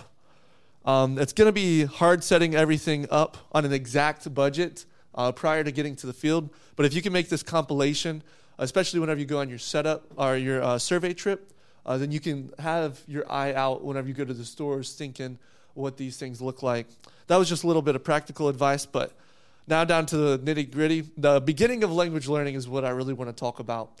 Um, number one is listen to what the missionary, the lead missionary says. Uh, listen, listen, listen, listen, listen. Uh, there's, I think, maybe it's just me, but in the states, I feel like there's uh, there's this rule where uh, there there's power in money, and so whenever you become a missionary and you gain all this money, you feel like you're, you're somebody, and uh, that's really not the case. Uh, you feel like whenever you go to the field, you're like, man, I, I, I know everything that there is to know. I went to the Our Generation Training Center, bless God. I know, I know ministry uh, better than all the people who've been there for 50 solid years. Um, and uh, that's right. uh, preparation is great. I'm glad. Uh, but just remember that these lead missionaries have the experience. And uh, even in stuff like soccer, I mean, you see Busquets and Messi, and they're destroying all these young guys because they have the experience. Even though they might not have the youth that you've got, uh, these lead missionaries, uh, they've got the experience and they're, they're a lot wiser. And uh, I've had the privilege of working under three of the wisest men of God with some of the greatest experience that I know. Uh, and so. If Uncle Mark wasn't here, what would you say? Yeah. but be a learner of every way. Ask the missionaries uh, questions, ask the locals questions. Uh, with that, that little, um, I guess, uh, mentality of having power or having money gives you the power. Sometimes we think of the nationals not having money, and we see somebody who's been in ministry for 20 years, but they're, they're local, and we're like, oh, this guy doesn't know what he's doing. Or we almost feel like we're above those people. Uh, and uh, I've seen this happen over and over with different missionaries. But just remember that uh, the, I mean, they're men of God as well, and you can learn from them. I've learned a lot from the men of God in South Africa, the pastors that are there. Uh, but make the country your home as well.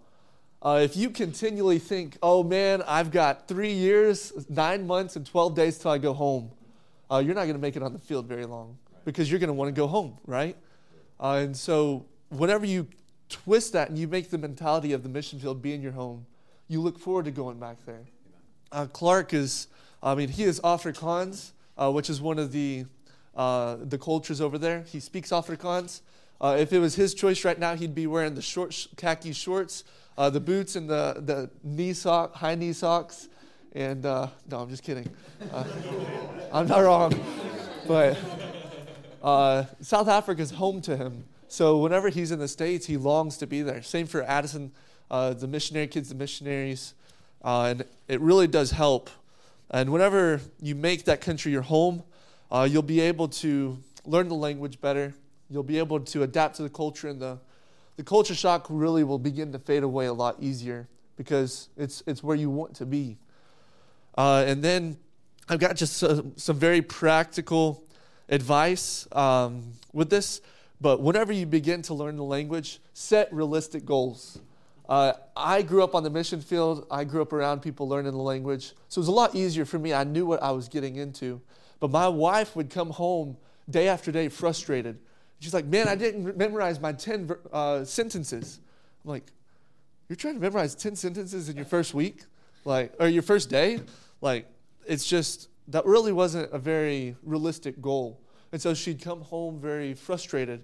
And she knows that now. So learning three new words a day is like, to me, that's like a big win. I mean, sometimes I don't memorize any new words, and uh, that's okay as long as you continue practicing your language. Uh, but in order to be successful in your language learning, uh, consistency is key. Uh, I think of uh, Finding Nemo.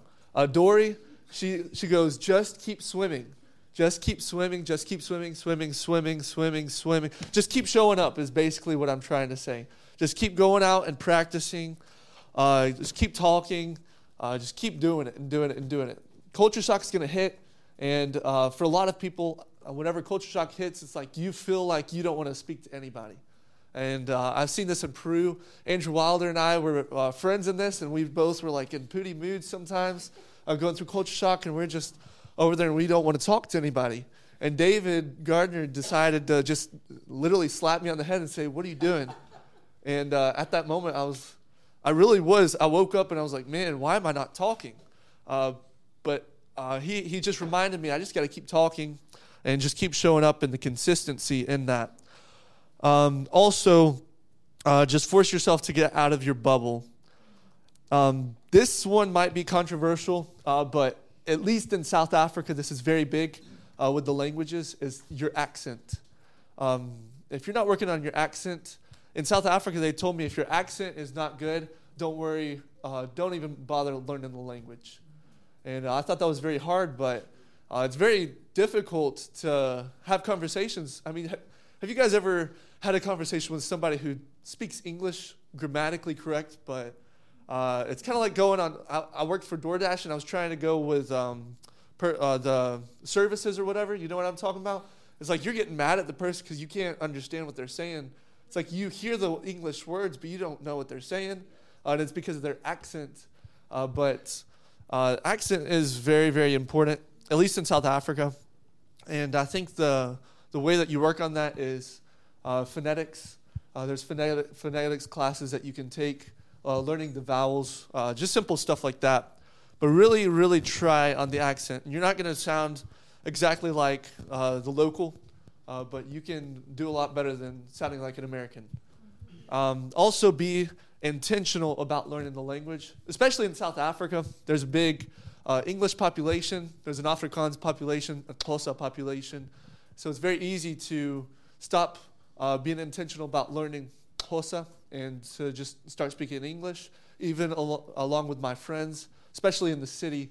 And so, um, uh, people like my father and uh, my uncles, they remind me uh, very often, hey, you gotta you gotta be speaking Xhosa. You gotta be speaking and speaking uh, their language. So just be intentional, being with the locals as much as possible who will not speak English to you. Um, attitude goes a long way. You're, you gotta you gotta check up on your attitude all the time.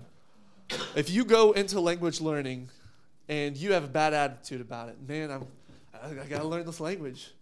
Uh, you're not gonna learn it very well. Uh, the, you're gonna offend the locals, um, and ultimately uh, they're not gonna, they're gonna stop correcting you. Um, you'll have a hard time making friends. That's gonna make the whole mission field just not a really good place, not a place that you want to be. And that's not what we want. We want we're, we're in this for the long term investment. And so if we're going to stay there 40 years, uh, we can't do that unless we enjoy it. The only way you're going to enjoy it is to learn the culture, and uh, you can't do that without learning the language. Uh, but make it fun. Uh, the, my favorite thing that Cason Bloom taught me uh, whenever he was teaching on language learning, he's like, I get paid to go buy ice cream. Like, you know, he's like, I, his whole point was, I, I just enjoy it. Uh, I'm enjoying learning the language. I get, as long as I'm practicing the language, I can do whatever I want. Uh, Jeremy Hall, my uncle, uh, every Monday he went and he hired a caddy. It was cheaper to do that than to hire a tutor. And he just spoke to the caddy and played golf for eight hours. Uh, and he got a better golf game, but he also, uh, you know, he learned he learned a lot of language through it. Uh, you can do what you enjoy uh, as long as you practice and be intentional. But having that attitude really does uh, change your whole perspective of life. And uh, there's going to be times that you mess up in the language and the, and the culture, and you're going to make mistakes. Uh, but this is this is my favorite thing to tell the guys in South Africa. Uh, I, I, learned this from a TV show, but it's be a goldfish. Uh, and the reason I say that is because a goldfish has a 30 second memory. So even if you mess up, even if you do something wrong, uh, you can just wipe that away and just keep going keep pushing forward. Um, if you mess up in the morning, if you're not intentional one day, uh, you can be intentional the next, or you can be intentional that afternoon. Don't let it ruin the rest of your, your day. Uh, don't get discouraged. Just push through. Uh, get to the next step. Um, and then learn from your mistakes and then forget them. Forget whenever you mess up and just keep going. Uh, you'll get there eventually as long as you keep trying and you work hard. Um, and then listen to Mark Coffey. That's, That's right. Was that for a free lunch or? Yes. All right, anybody have any questions? I realize that you might not be super close to learning the language. Um, by the way, when he asked who hasn't taken their internship, there's like four people raise their hand. Like 80% of you have not taken your internship. Like, so I'm not sure if you were asleep during that part. Uh, but learning a language, um, that was excellent. That was great uh, thoughts. A lot of it is your attitude. And by the way, you know, um, life is about perception. It's how you see it. I mean, you can see it uh, bad, negative, and difficult, hard. All the days of the, um, oh, how does it say in Proverbs 15? All the days of the, not the sluggard, um, it says the, the slothful, I don't remember that uh, are hard. They're difficult. Proverbs 15, I think it's verse 15, 17, verse 13, 15. Listen to this. All the days of the afflicted are evil? Yeah, yeah. All the days of the afflicted are evil, but he that is of a merry heart hath a continual feast. So your days are either hard or like a feast. What, what's a feast? Lots of food, friends, good music, awesome atmosphere, a lot of fun. And you choose if your day is going to be the days of the afflicted, like, oh, it's so hard. They're just, they're hard and they're difficult. Or you could choose the other side. And that merry heart, that's not something, well, God put it in there. That's one of those that comes from like the, the 1 Timothy uh, 1 6, where um, Paul said to Timothy, maybe 2 Timothy 1 6, that, um, that, that fire, that desire, that what God put in you, that call that God put in you, he said to stoke that fire, you know, to kindle that, to put in the wood in the fire. If the fire goes out, it's your fault, right? And so you have to, um, you know, light that fire that God's placed in you. God may have called you to missions or to his service or, you know, to marry that person, but you're the one who has to work to make maintain it. If not, you say, well, it's just, and you've heard people, you know, um, we just fell out of love. Well, that's not on God. It's on you, right? The same with missions work and anything. And so it's your attitude to make it good or bad. Well, the same thing happens with light, the same thing happens with language. So if you're going to learn, it's because you have the right attitude. Mean, we heard some excellent things um, even prior that said, you know, learn to laugh at yourself. You know, you'll be okay with it. Learn to enjoy life. And so that's some wonderful. Anybody have any questions to Chase about language learning, about just arriving to the mission field, about the very first steps, some of the things that he spoke about? Anybody have a question? Comment? I have a question. Yes, ma'am. So, I mean, I witnessed you do videos and you were like phenomenal. I remember sitting there like, wow, he's doing so good. But how do you, in a predominantly English country, like bring the conversations back to Xhosa? Like when you're just talking with someone and they just want to start talking English, you're talking about their life. How do you like not rudely, but be like, I want to practice my Xhosa right now? Does that does. Uh, so the question is, how do you be intentional with learning Xhosa whenever people speak English to you? Uh, there's a guy in Soweto that continually speaks English to me. And uh, at first I was, I, I just make it a joke and I say, oh, no, you can't speak English to me. Um, uh, I, I, I don't speak, I don't speak English. I don't know English. And the, they get the hint. Uh, but he, he, he forgets all the time. And uh, I really like the Xhosa culture is very direct uh, in a lot of ways, and so I'm just as direct and blunt as I can be. And it's a lot harder with friends like Amin and P, uh, PK and Romza, um, which are some of the guys there. But uh, with Amin, I, I just I just speak English with him, but I don't spend my language learning with him. I do that afterwards. But PK and Romza are in the ministry, and so I just tell them and remind them 50, 100 times. And uh, uh, sometimes it's like we could have a 30 uh, or a five minute conversation, uh, but uh, sometimes we forget and we're like, hey, do you want, and the other person's like, oh, what are you doing? And then it's almost like a game to see who can, uh, who can remind the other person to speak the language.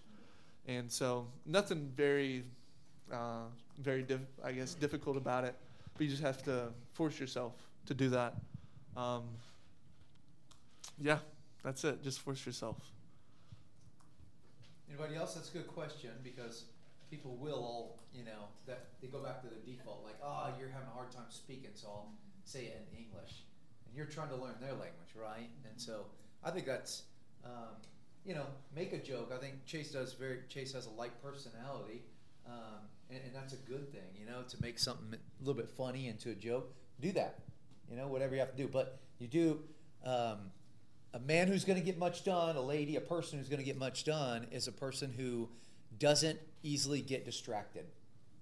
And we live in a world that you know notifications always popping up. You feel like something's vibrating in your pocket. You know, you're like, you look at it and, and my phone nobody even texted me but i felt it you know like you look this phantom whatever they call it you know phantom texting or whatever but there's all these distractions well someone that's going to get something done like ignores the distraction and you have to ignore distractions they're going to come up like crazy right Um, the rest of your life, everything is going to try to take priority for you in your life. And you have to say, nope, not going to do that. It doesn't mean it's bad. A lot of things that, that are distractions are not bad things. I mean, there is bad things, but they're, they're not necessarily bad. They could be good, but they're not the best. If you're going to learn the language, you got to push that aside. Or you're going to, um, this is my goal that God has for me. Push that thing to the side. And so do that. Anybody else have a question? Very good question. Anybody else? Go ahead, buddy. Uh, what would be some signs to know that you are where God has called you to be as far as the mission? I say this uh, because I quote people. Uh, people have told me this my whole life, uh, but I tell this to Cherry. I tell this to Juan. I, all my friends know this. But there's three things to find out uh, what God wants you to do or what God's calling is, and um, uh, they they could quote it just probably better than I could. But it's written word, inward urge, and outward circumstance. Uh, written word is what does the Bible say about it? Um, as long as what you uh, are doing is in line with what God's will is, or what God's word says, uh, then that checks that box. Uh, the second thing is uh, inward urge. Uh, what what has God given you a desire to do? Um, whenever I say that, oh, God wants me to uh, go and kill kill my best friend. It's like, well, I doubt that. That's not really that in line with the word word of God, right? Um, so that's not God's will. And the third thing, uh, so what what has God given you a desire? What does the Bible say? And uh, what are you able to do? Oh man, I'm gonna I'm gonna fly around the country with a jetpack and preach the gospel with a, a, a siren. You know, it's like that's not an opportunity. Uh, I want to be a missionary in North Korea. It's like well, you're not gonna be able to get in North Korea. Uh, so maybe that's not what God wants you to do. Um, so I'd say check those three things off. If those three things are there uh, and you have a peace about it, uh, then uh, I'd say go for it.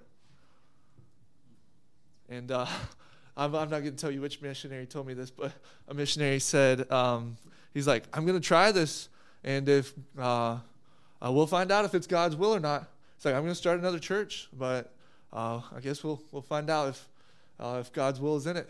So he just does it and sees. I don't know if that's good advice, but.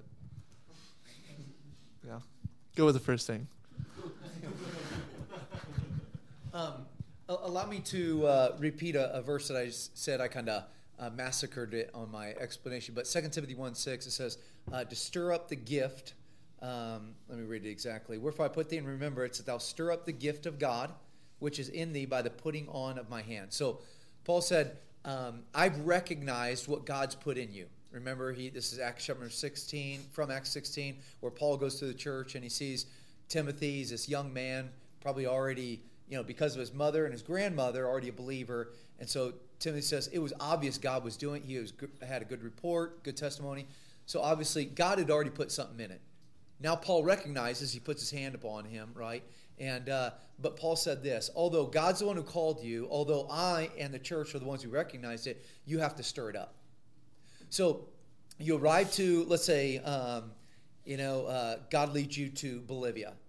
And to be quite honest, as well as your marriage, as well as Bolivia, as well as absolutely anything, that fire can dwindle down. It can go away.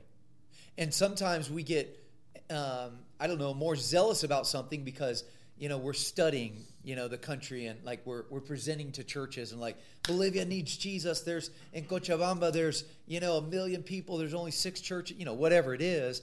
And so you get this burden for it. Well, you get to Bolivia and then all of a sudden it kind of dies down. You're like, you know, it's just normal life. I mean, outside of Spanish and different food, you know, and all of a sudden that goes away. If you don't stir it up by God, please give me a burden for these people that need you God, please, and walking around seeing this and you know, reading, studying more of the, the history of it, talking more to the people. If you don't stir it up, it goes down. And Paul said, God called you, I recognized it, but it's your job to keep that fire fueled. When I was younger, we had a wood stove in our house, lived in a, a trailer, and there's a wood stove in there and in that um, that stove, that wooden stove, we had to add fire. So I grew up in the Midwest in Missouri, and uh, winter got really cold, lots of snow, and uh, so if you didn't add wood, everybody had their responsibilities, and every two hours you had to add wood to the fire. And if you someone forgot to add wood to the fire, by morning time, by 7 a.m., when everybody's up, by 7 a.m., somebody is ticked off at the dude who forgot their, their responsibility. And everybody knew it's cold in here, and you're the moron who forgot. You know, everybody's upset. And like, uh, like, oh man, but it got cold, obviously, because you didn't have the fire. The same thing in your marriage, the same thing in your ministry, the same thing with language, absolutely anything. If you let that fire go down, that's not on God. God, I just don't have a burden anymore. I was like, I put that in there. If you don't stir that baby up by, by the reading or by the, the seeing, by the my eye affects my heart, if you don't stir it up, then that's not on God. And so keep that fire stoked in, in any area, uh, but especially when you get the mission field. Because the temptation can be um, that I don't leave my house, I just do my thing, I pay my bills, and I do this. Like, you're not there just to live, we're there to minister, which is fancy word for serve. And so as you go out there, you witness to more people, you get more of a burden. As you see that giant statue there in Cochabamba on the hill, and you look and you stand up there and you pray, you're like, oh man, look at the city all around these valleys. They need Jesus. You get more of a burden. And as you get more of a burden, it seems like God's burdening you. Works both ways. And so, and, and, and, as it is, then you, you preach with more fire, you, you witness with more zeal, you live with more passion. Things begin to happen because you're stirring that up. And so I'd say, yeah, all of us, we want you want to find where God has you. And, and there could be some open doors. Sometimes it's not so um, spiritual as we want to make it. Like, you know, I didn't see any vision. I didn't see it. Like, it could be that Acts chapter number 15, I think it is, where he goes over the man of Macedonia. Remember that? He goes over two different times, the door was closed. Remember, he goes over and the Lord, the, the Spirit forbade him. What does that even mean? The Spirit forbade him. He tried to go over here. The Spirit forbade him. And then finally, he has this vision. The man of Macedonia says, Come on over and help us. And, and he said, He assuredly gathered. What does that mean? Like, I reckon he wants me to go over there. And you're like, that's what it meant.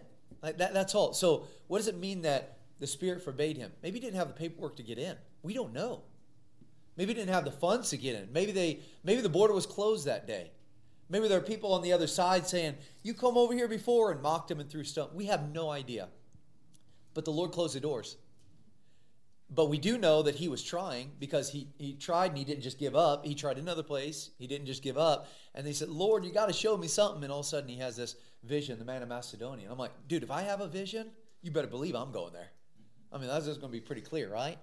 We like, but however God shows us. And so I think sometimes we over like you know, I didn't, you know, see the the angel Moroni didn't come to me that night. You know, you know, I didn't see anything crazy, you know, so like, well, don't worry about it. God opened the door. Like, was it an accident? Was it a coincidence that you went to Bolivia? Absolutely not. Like you might have been thinking, well, I could go to Mexico, I could go to Bolivia, I could go to Argentina. You know, God led you there. You got there. Like now, all that you saw there was that an accident? Absolutely not. God is forming you down to what He's showing you. And for all of us, God uses the circumstances in our life, right? And so let God open and close doors. Let, let God show you. And I think it's marvelous what Chase said. You know, I mean, is it in line with the word? Well, if we're in ministry, most of it's in line with the word, right? But even is God opening, closing those doors? Is He giving you that, you know, um, that that that desire to go over there? Then good.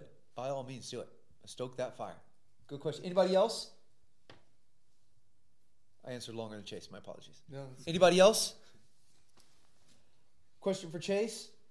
Anybody else?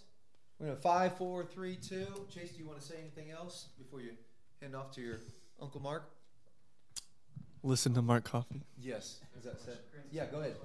Um, this is kind of a more of a personal question, but you were a missionary kid in South Africa for a, for a little bit.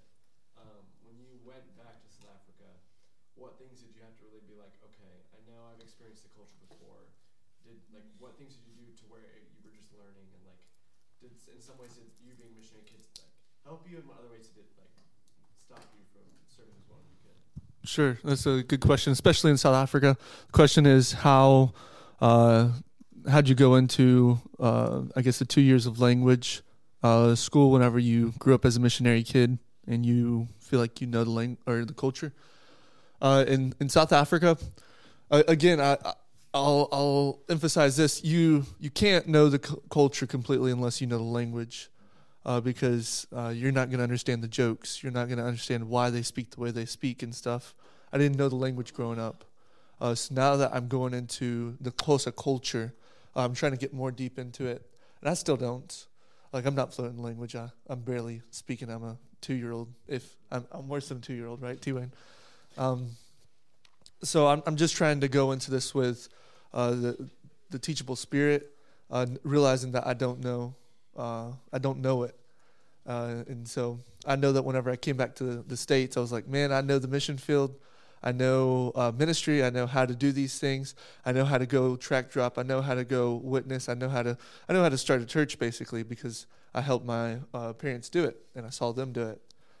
But if I go in with that attitude, it's uh, an attitude of arrogance, and that's that's not going to get me anywhere. So my my goal is to continue to be teachable, uh, to listen even whenever um, I'm stubborn.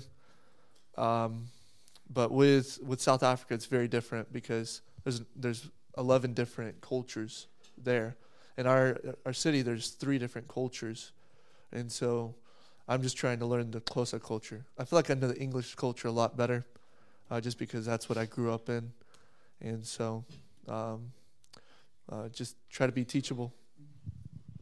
Do you feel like it's sometimes okay to draw on that past experience, or would you just do Sure, absolutely. Um, I mean, I know I know a lot of the English culture, so I know when to say words or what's funny. Uh, I came to the states thinking I, I was funny um, because people in South Africa always laughed at me, uh, but I, I realized quickly it's because the humor there is a lot different than here. Uh, so I went back, and now people are laughing at me again. Uh, and I say the jokes in the states, and Juan's like, "What are you doing?" I was like, uh, "That was supposed to be funny." Uh, that's why I get up on stage on Thursday nights and I give an update, and I thought I was saying a joke, and everybody's just like, my wife is like, like, man, I thought that was funny, uh, but like stuff like that, I know, I know humor and stuff, uh, so it's okay to use what you your experience, uh, but just don't go in thinking you know everything. You know, the open doors could be open because God put them there, right? Um, sometimes a missionary, they'll say, I've known uh, kids who grew up in different places, like, I'm not going there just because that would be what everybody thinks I'm supposed to do. Well, remember, you're serving God, you're not serving everybody else, right? So you don't, don't worry about that. God has given you one up maybe by learning the culture, by the language, by knowing how things work. So God's already equipped you to one, you know, be open if God wants, you know, something else, but by all means, you know, like if God's opening the door, um, I know of missionaries who said, I'm going to this part in the Middle East. I'm like, okay, and why do you believe God's leading you there? Like, because nobody can get in. I'm like, that's a stupid reason. What do we, you know, like, um, you know, it, it, God can't use dead missionaries. You know what I'm saying? Like, you know, I want to be a martyr. Like, well, jump off a bridge, dude. Like, you know, that's not the smartest thing. So if God opens the door, by all means, um, but don't try to just because nobody can. I want to be adventurous. I want to be, you know, let's follow the Lord, not you know, silly things. Um, but Can I, can I say one more thing? Uh, this is just for language in general. It's not for that question. Uh, but be be very patient with your spouse uh, if you're married, um, uh, especially with language learning. I'm a naturally competitive guy, and uh, uh, I like growing up. I was like, yeah, me and my wife are going to be so competitive. That way, we can push each other to better limits. Um, but uh, for the the losing partner, it's going to be a lot more discouraging than you think. At least for me, that's my personality is to push, push, push. Um, but just be patient with your spouse. Um, for me, it's I, I had six years of experience, so I tell my wife all the time she's a lot uh, further than I was at seven weeks.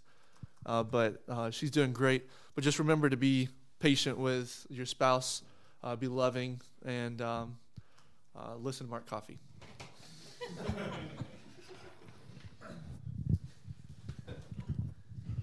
I would say this as far as uh, for Chase.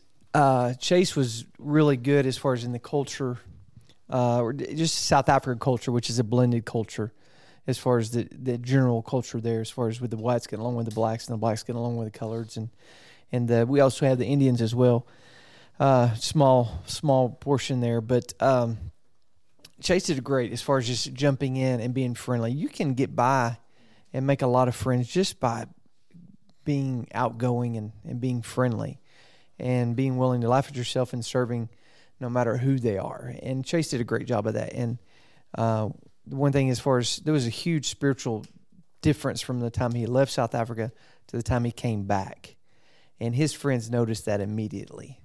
Now he was a there was a great you know Chase was in a in a good trajectory, but when he came back, uh, his same friends who were his same age, you know there was some there was a spiritual difference in Chase's life, especially getting married, uh, just a different level. So so he's he's had I've I've seen as far as the interaction between his friends and him, and it's neat to see how he's encouraging them and how he's growing them and he's helping challenge them in in, in the same way because they, they feel like they're his peer, yet that he's he's growing in, in different levels spiritually, and I think that's challenged them in a good way.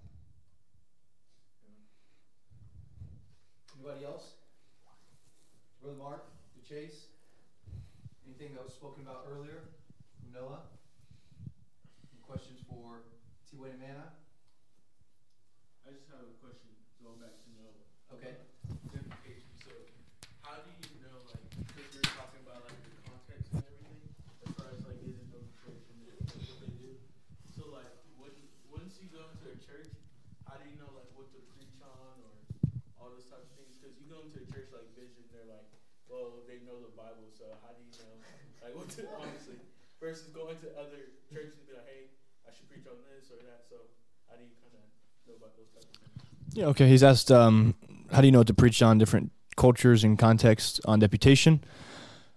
Yeah, um, every church is going to be different, a little bit different. I think having a little bit of understanding of what the church is like going into it, you're going to have several messages in your um, repertoire to just kind of pull from.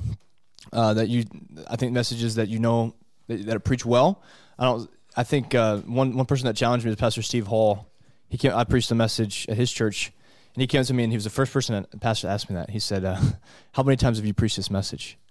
And um, I've never been asked that before. And that that night, it was like it's like my third time preaching that message. So I told him three times. He's like, "Well, most missionaries, um, it's like their fiftieth time preaching the same message." He's like, "I am convinced that if you think this message is the message that you need to preach in every church in America, then you should preach it. Um, but if it's not a message that you're convinced that every church needs to hear, then he said you need to preach a different message. Like you need to be like get different messages to preach, uh, because sometimes they can just become mundane and it becomes more of a presentation than than preaching. And your presentation, I mean, that could be the same, but when you're handling God's word, you want to be sincere with it. You know, you want to be, um, you don't want to handle it wrongly. And so sometimes when you get in mundane, you just preach, preach, preach the same thing. But I think that's a good challenge. It challenged me. It really woke me up. And so I had maybe rethink, you know, I don't want to preach this message 10, 15, 20 times if it's not from sincerity. Um, but then it comes back, to a little bit of understanding the church. So if a church is super missions minded, like I'm talking, if you can see, like if you, if you walk in their, their foyer and they've got all their missionaries on the wall and they've got how much money they give to Faith Promise, you know what I'm saying? And like the church knows missions really, really heavily. To just try to beat them over the head with a baseball bat about missions is it's just kind of like, you know, what's going on? Because they've heard missions, they know missions, they're cultured in missions. And so a 19 to 20 year old guy coming in being like, you need to get the faith promise, just is not going to be super profitable. Does that make sense? It's not going to, it's not to like really stir them. So uh, sometimes I try to understand the, I talk to the pastor before the church, before church starts, and just find out where they're at missions wise. And if um, it's, a, it's a heavily giving missions church and um, they know missions really well, then just to just beat them over the head and be like, you need to give, give, give, give, give, you know, it's not going to do a ton. That makes sense? I mean, you, it'll profit some if it's the Bible, but I'm saying if you want to, maybe maybe a, a, message that God's working in your heart would just go, it would go just as far. I preached messages of, um, okay, so this past Sunday, um, two Sundays ago, we were at a church that supported us, that has been supporting us since beginning of, de- of our deputation down in Newnan, Georgia, and um, it was a missions emphasis Sunday and they you know they wanted to come on come in and they had two missionaries in me and another family our family and another, uh, my wife and i and then another family and so mission sunday and i started praying asking god like god when do you want to preach you know what do you preach is going to be missions but I couldn't get past a certain passage. Like I just couldn't get over it. And the Lord just wouldn't let me leave. And so I just started meditating on that passage and looking at the passage, created a message for that passage. And it didn't really have a ton to do with missions.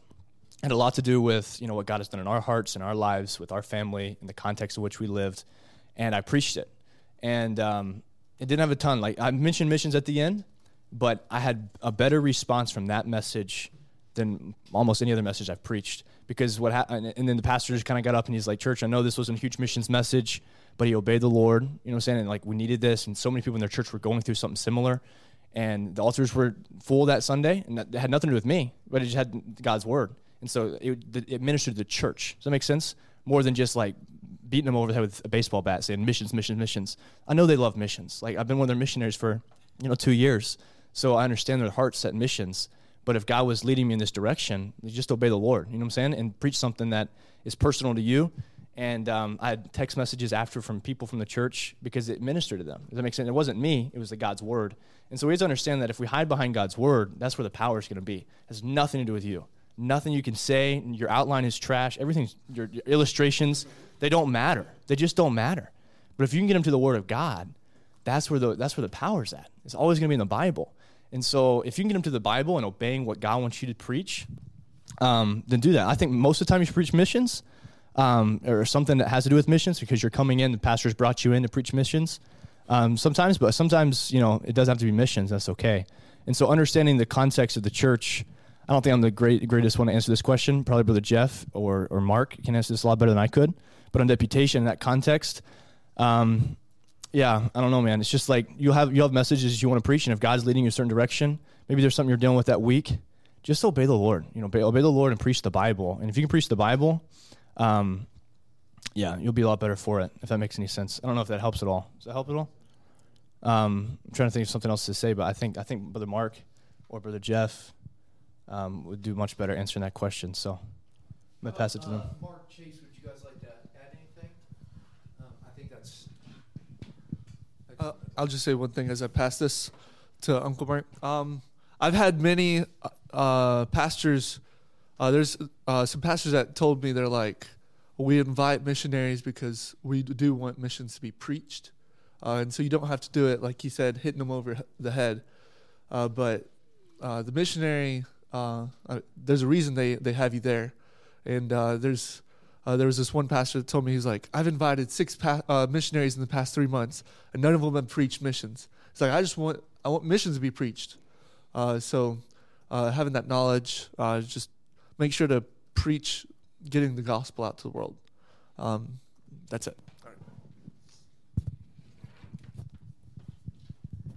You know, a lot of times as as you guys are ex- inexperienced going into churches, um, preaching the same messages, you can learn how to be better preachers as you go. When it comes to going into churches, you know, sometimes I I say I go into mission conferences and people say missionaries they don't know how to preach. I mean, that's kind of a common thing when we were in Bible college. Missionaries don't know how to preach you know, there's an I, I don't disagree with what Noah says because there's a lot of good things there. But as far as young preachers, uh, sticking with some of the same messages, you can hone in and, and try to make those messages better and be and learn how to become a better preacher uh, by uh, preaching uh, the same messages. Um, you know, and I believe you can. You know, is what Chase mentioned, the idea of having you know, when you come in, when I go into churches, there's usually a mission emphasis, and there's a good there's a good chance that they haven't. The majority of churches I go into, there's not been a huge mission emphasis, and I, you know, I'm I'm kind of like no, there was I like preaching different things, but for me, it's like all roads lead to missions. so if I'm leading, if I'm preaching on anything, it still leads to world evangelism.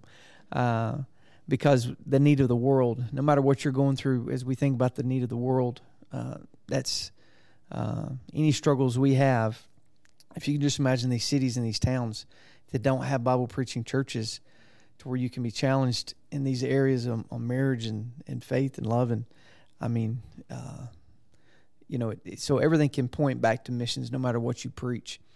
Uh, but I would say, as far as for young guys, get, get I mean, get a message and uh, preach it and keep preaching it over again until you learn how to preach it well. Uh, when we preach the message, so many it's so bad that you preach a you can preach a message a lot of times and you still stink at preaching. Something's wrong because it's like you should learn uh, from your mistake you made last time.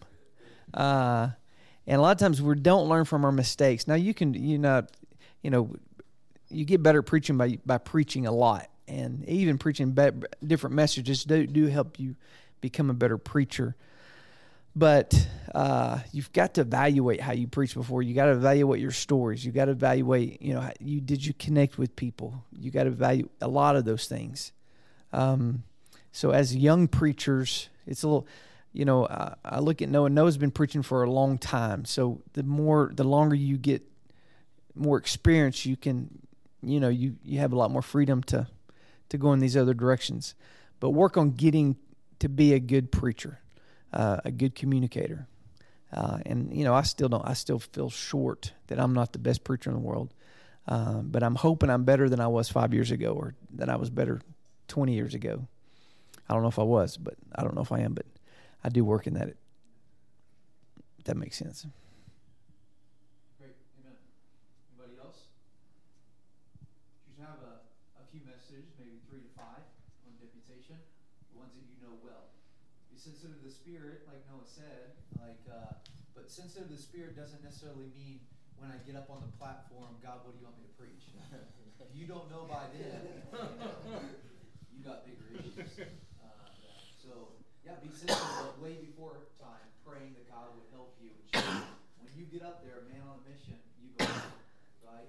Um, I did have probably f- six messages, but then you know it's it's like Noah says when you're a lot of times I can be in my morning devotions and something hits me, and and I that thought stays with me through the whole week. So I, d- I definitely think there's a balance on both sides. But I use I probably had six messages that I preach, and probably three that I preached a lot, and probably one I preached a whole lot. So just to say, You know, if you, if, um, we have to be careful how we preach. If we come across conceited, arrogant, cocky, um, it doesn't matter what you say, it's not received well, right? You're, you're going there to be a blessing to them. You know, God is sending you there for a specific reason. So why? Like, uh, uh, and just as other things, if you go to be a blessing, you will probably receive a blessing. Uh, in other words, um, you say, well, I'm here for support. Not necessarily. God might have you in a church to encourage a pastor that you never get support from. Or there might be something in that church, people need, you know, uh, something fresh, something good, you know, that the Lord has you there for. So realize it's not all about money. Your goal is not money. Your goal is God. He's going to give you the support. He already has your support out there, right? And so um, be a blessing to the people. And as you are a blessing to them, you know, talk to them about their pastor, about the blessings they have, the opportunities they have. And, and as you do, Lord will open other doors. A- And good. Yeah. Um, just to let you know, a heart like a pastor's heart. I was um, some things you learn, and Nate would be totally fine. I've talked to Nate about this. I'm sharing it with. We've talked about this before, but as from observation, being the younger brother, I was not even in missions, but Nate was. I think he was at the training center, maybe starting deputation. He was preaching at Southside, and um, it was kind of in a season where maybe Nate was on deputation. I can't remember the exact time, but we both learned a valuable lesson through this. Is because my dad kind of took Nate aside, and everybody knows Nate's preaching is very passionate, and it can be very aggressive. And Nate will say that to himself. Like he's a very aggressive preacher, very in your face. Um, what are you doing with your life? You know, you should be in the mission field. Very aggressive, and that's and that's part of Nate's style, and it works. And God used God's used Nate in great ways to do that. And everybody has heard, if, you've heard him preach, you know I'm talking about. And sometimes like young men like love that. It's like, yeah, rip my face off. You know, this is great. you know, and you know, for for our young, our age is fine. But if it's like a faithful layman who's been serving 50 years, you know what I'm saying, and he's just ripping his face, it doesn't. And so one of the things like Nate, that my dad pulled us in, I was in there, and Nate, Josh might have been there too. I don't know, Turner, a couple guys, and he's like, Nate, please don't hurt my people. And he meant that with sincerity. Don't hurt my people. Because here's the thing: these pastors, they shepherd these people week in and week out, and they love these people and they, they have a heart for them. They know what they go through and they, day in day out. They know that this person just rolled in because they're working, you know, seventy hours this week, and they just kind of pulled in on a Wednesday night. And if you stand up as an arrogant twenty one year old and rip their face off for not going to the mission field, I mean that's going to not only hurt the person it's going to hurt the pastor because he's the, he's the under shepherd, right? And so the heart of a pastor is for their flock before it is for you. And you've come in as a guest speaker, just don't hurt the congregation. Does that make sense? Just don't hurt them. Don't rip them. They're just they're just they're trying to serve the Lord and love people and be faithful to tithe and give faith promise. And yeah, challenge them with missions, but just don't hurt the people. Don't hurt the pastor's people. He's gonna it's gonna make him really upset. It's gonna leave a sour taste in his mouth. And uh, that was just one one thing that I learned. And I'm not saying Nate hurt the people of Southside. He loves people of Southside, but it, I don't think he, he preached a lot better that that night. You know, because it was a little bit softer, a little bit more compassionate. Um, because that's the heart of a pastor. They don't want you to hurt them. You know, their their flock. So I don't know if that helps at all, but there you go, Jeff. Anybody else? Anybody else? Um, you know, you, uh, as was mentioned by several people, you're going to have you know three, four, five, six messages. Um, biggest thing is, is it's not necessarily it's definitely not wrong to preach the same thing. Uh, you know, read the book of Acts. How many times did Paul give his testimony over and over? You know, he's before King Agrippa. He's like every everywhere he goes, he preaches the same thing. And as you're reading, you're like, dude, I already read this. You know, like, you know, why do you keep saying the same? It's not wrong to preach the same thing. D.L. Moody preached to, they say over probably a million souls throughout North America and uh, Europe. Probably a, a million souls accepted Christ through the preaching of D.L. Moody and he preached many times the same thing over and over. And his in one of his biographies, it said, "If it's good enough to preach once, it's good enough to preach again." Like I mean, so the the problem is not preaching the same thing. The problem is you becoming cold as you preach it and mechanical. Just like I'm saying what it says on the my outline. Like don't do that. If you can't say it from your heart, then don't then preach something else. You know, like we preach out of a um, a good message is an overflow of a private walk with God. So live for God, and it, will it'll come out. It, will be the right way. And of course, you study and and everything, but uh, God will use it. So great question. Anybody else? We got two minutes. So any last question? Any last comments? Anybody? Five, four, three, two. Okay, um, we're going to close out in uh, in prayer. I'm going to ask Luke to close us out in prayer. And uh, Luke, if you want to Tell them about your wedding tomorrow, time, and if anybody's invited.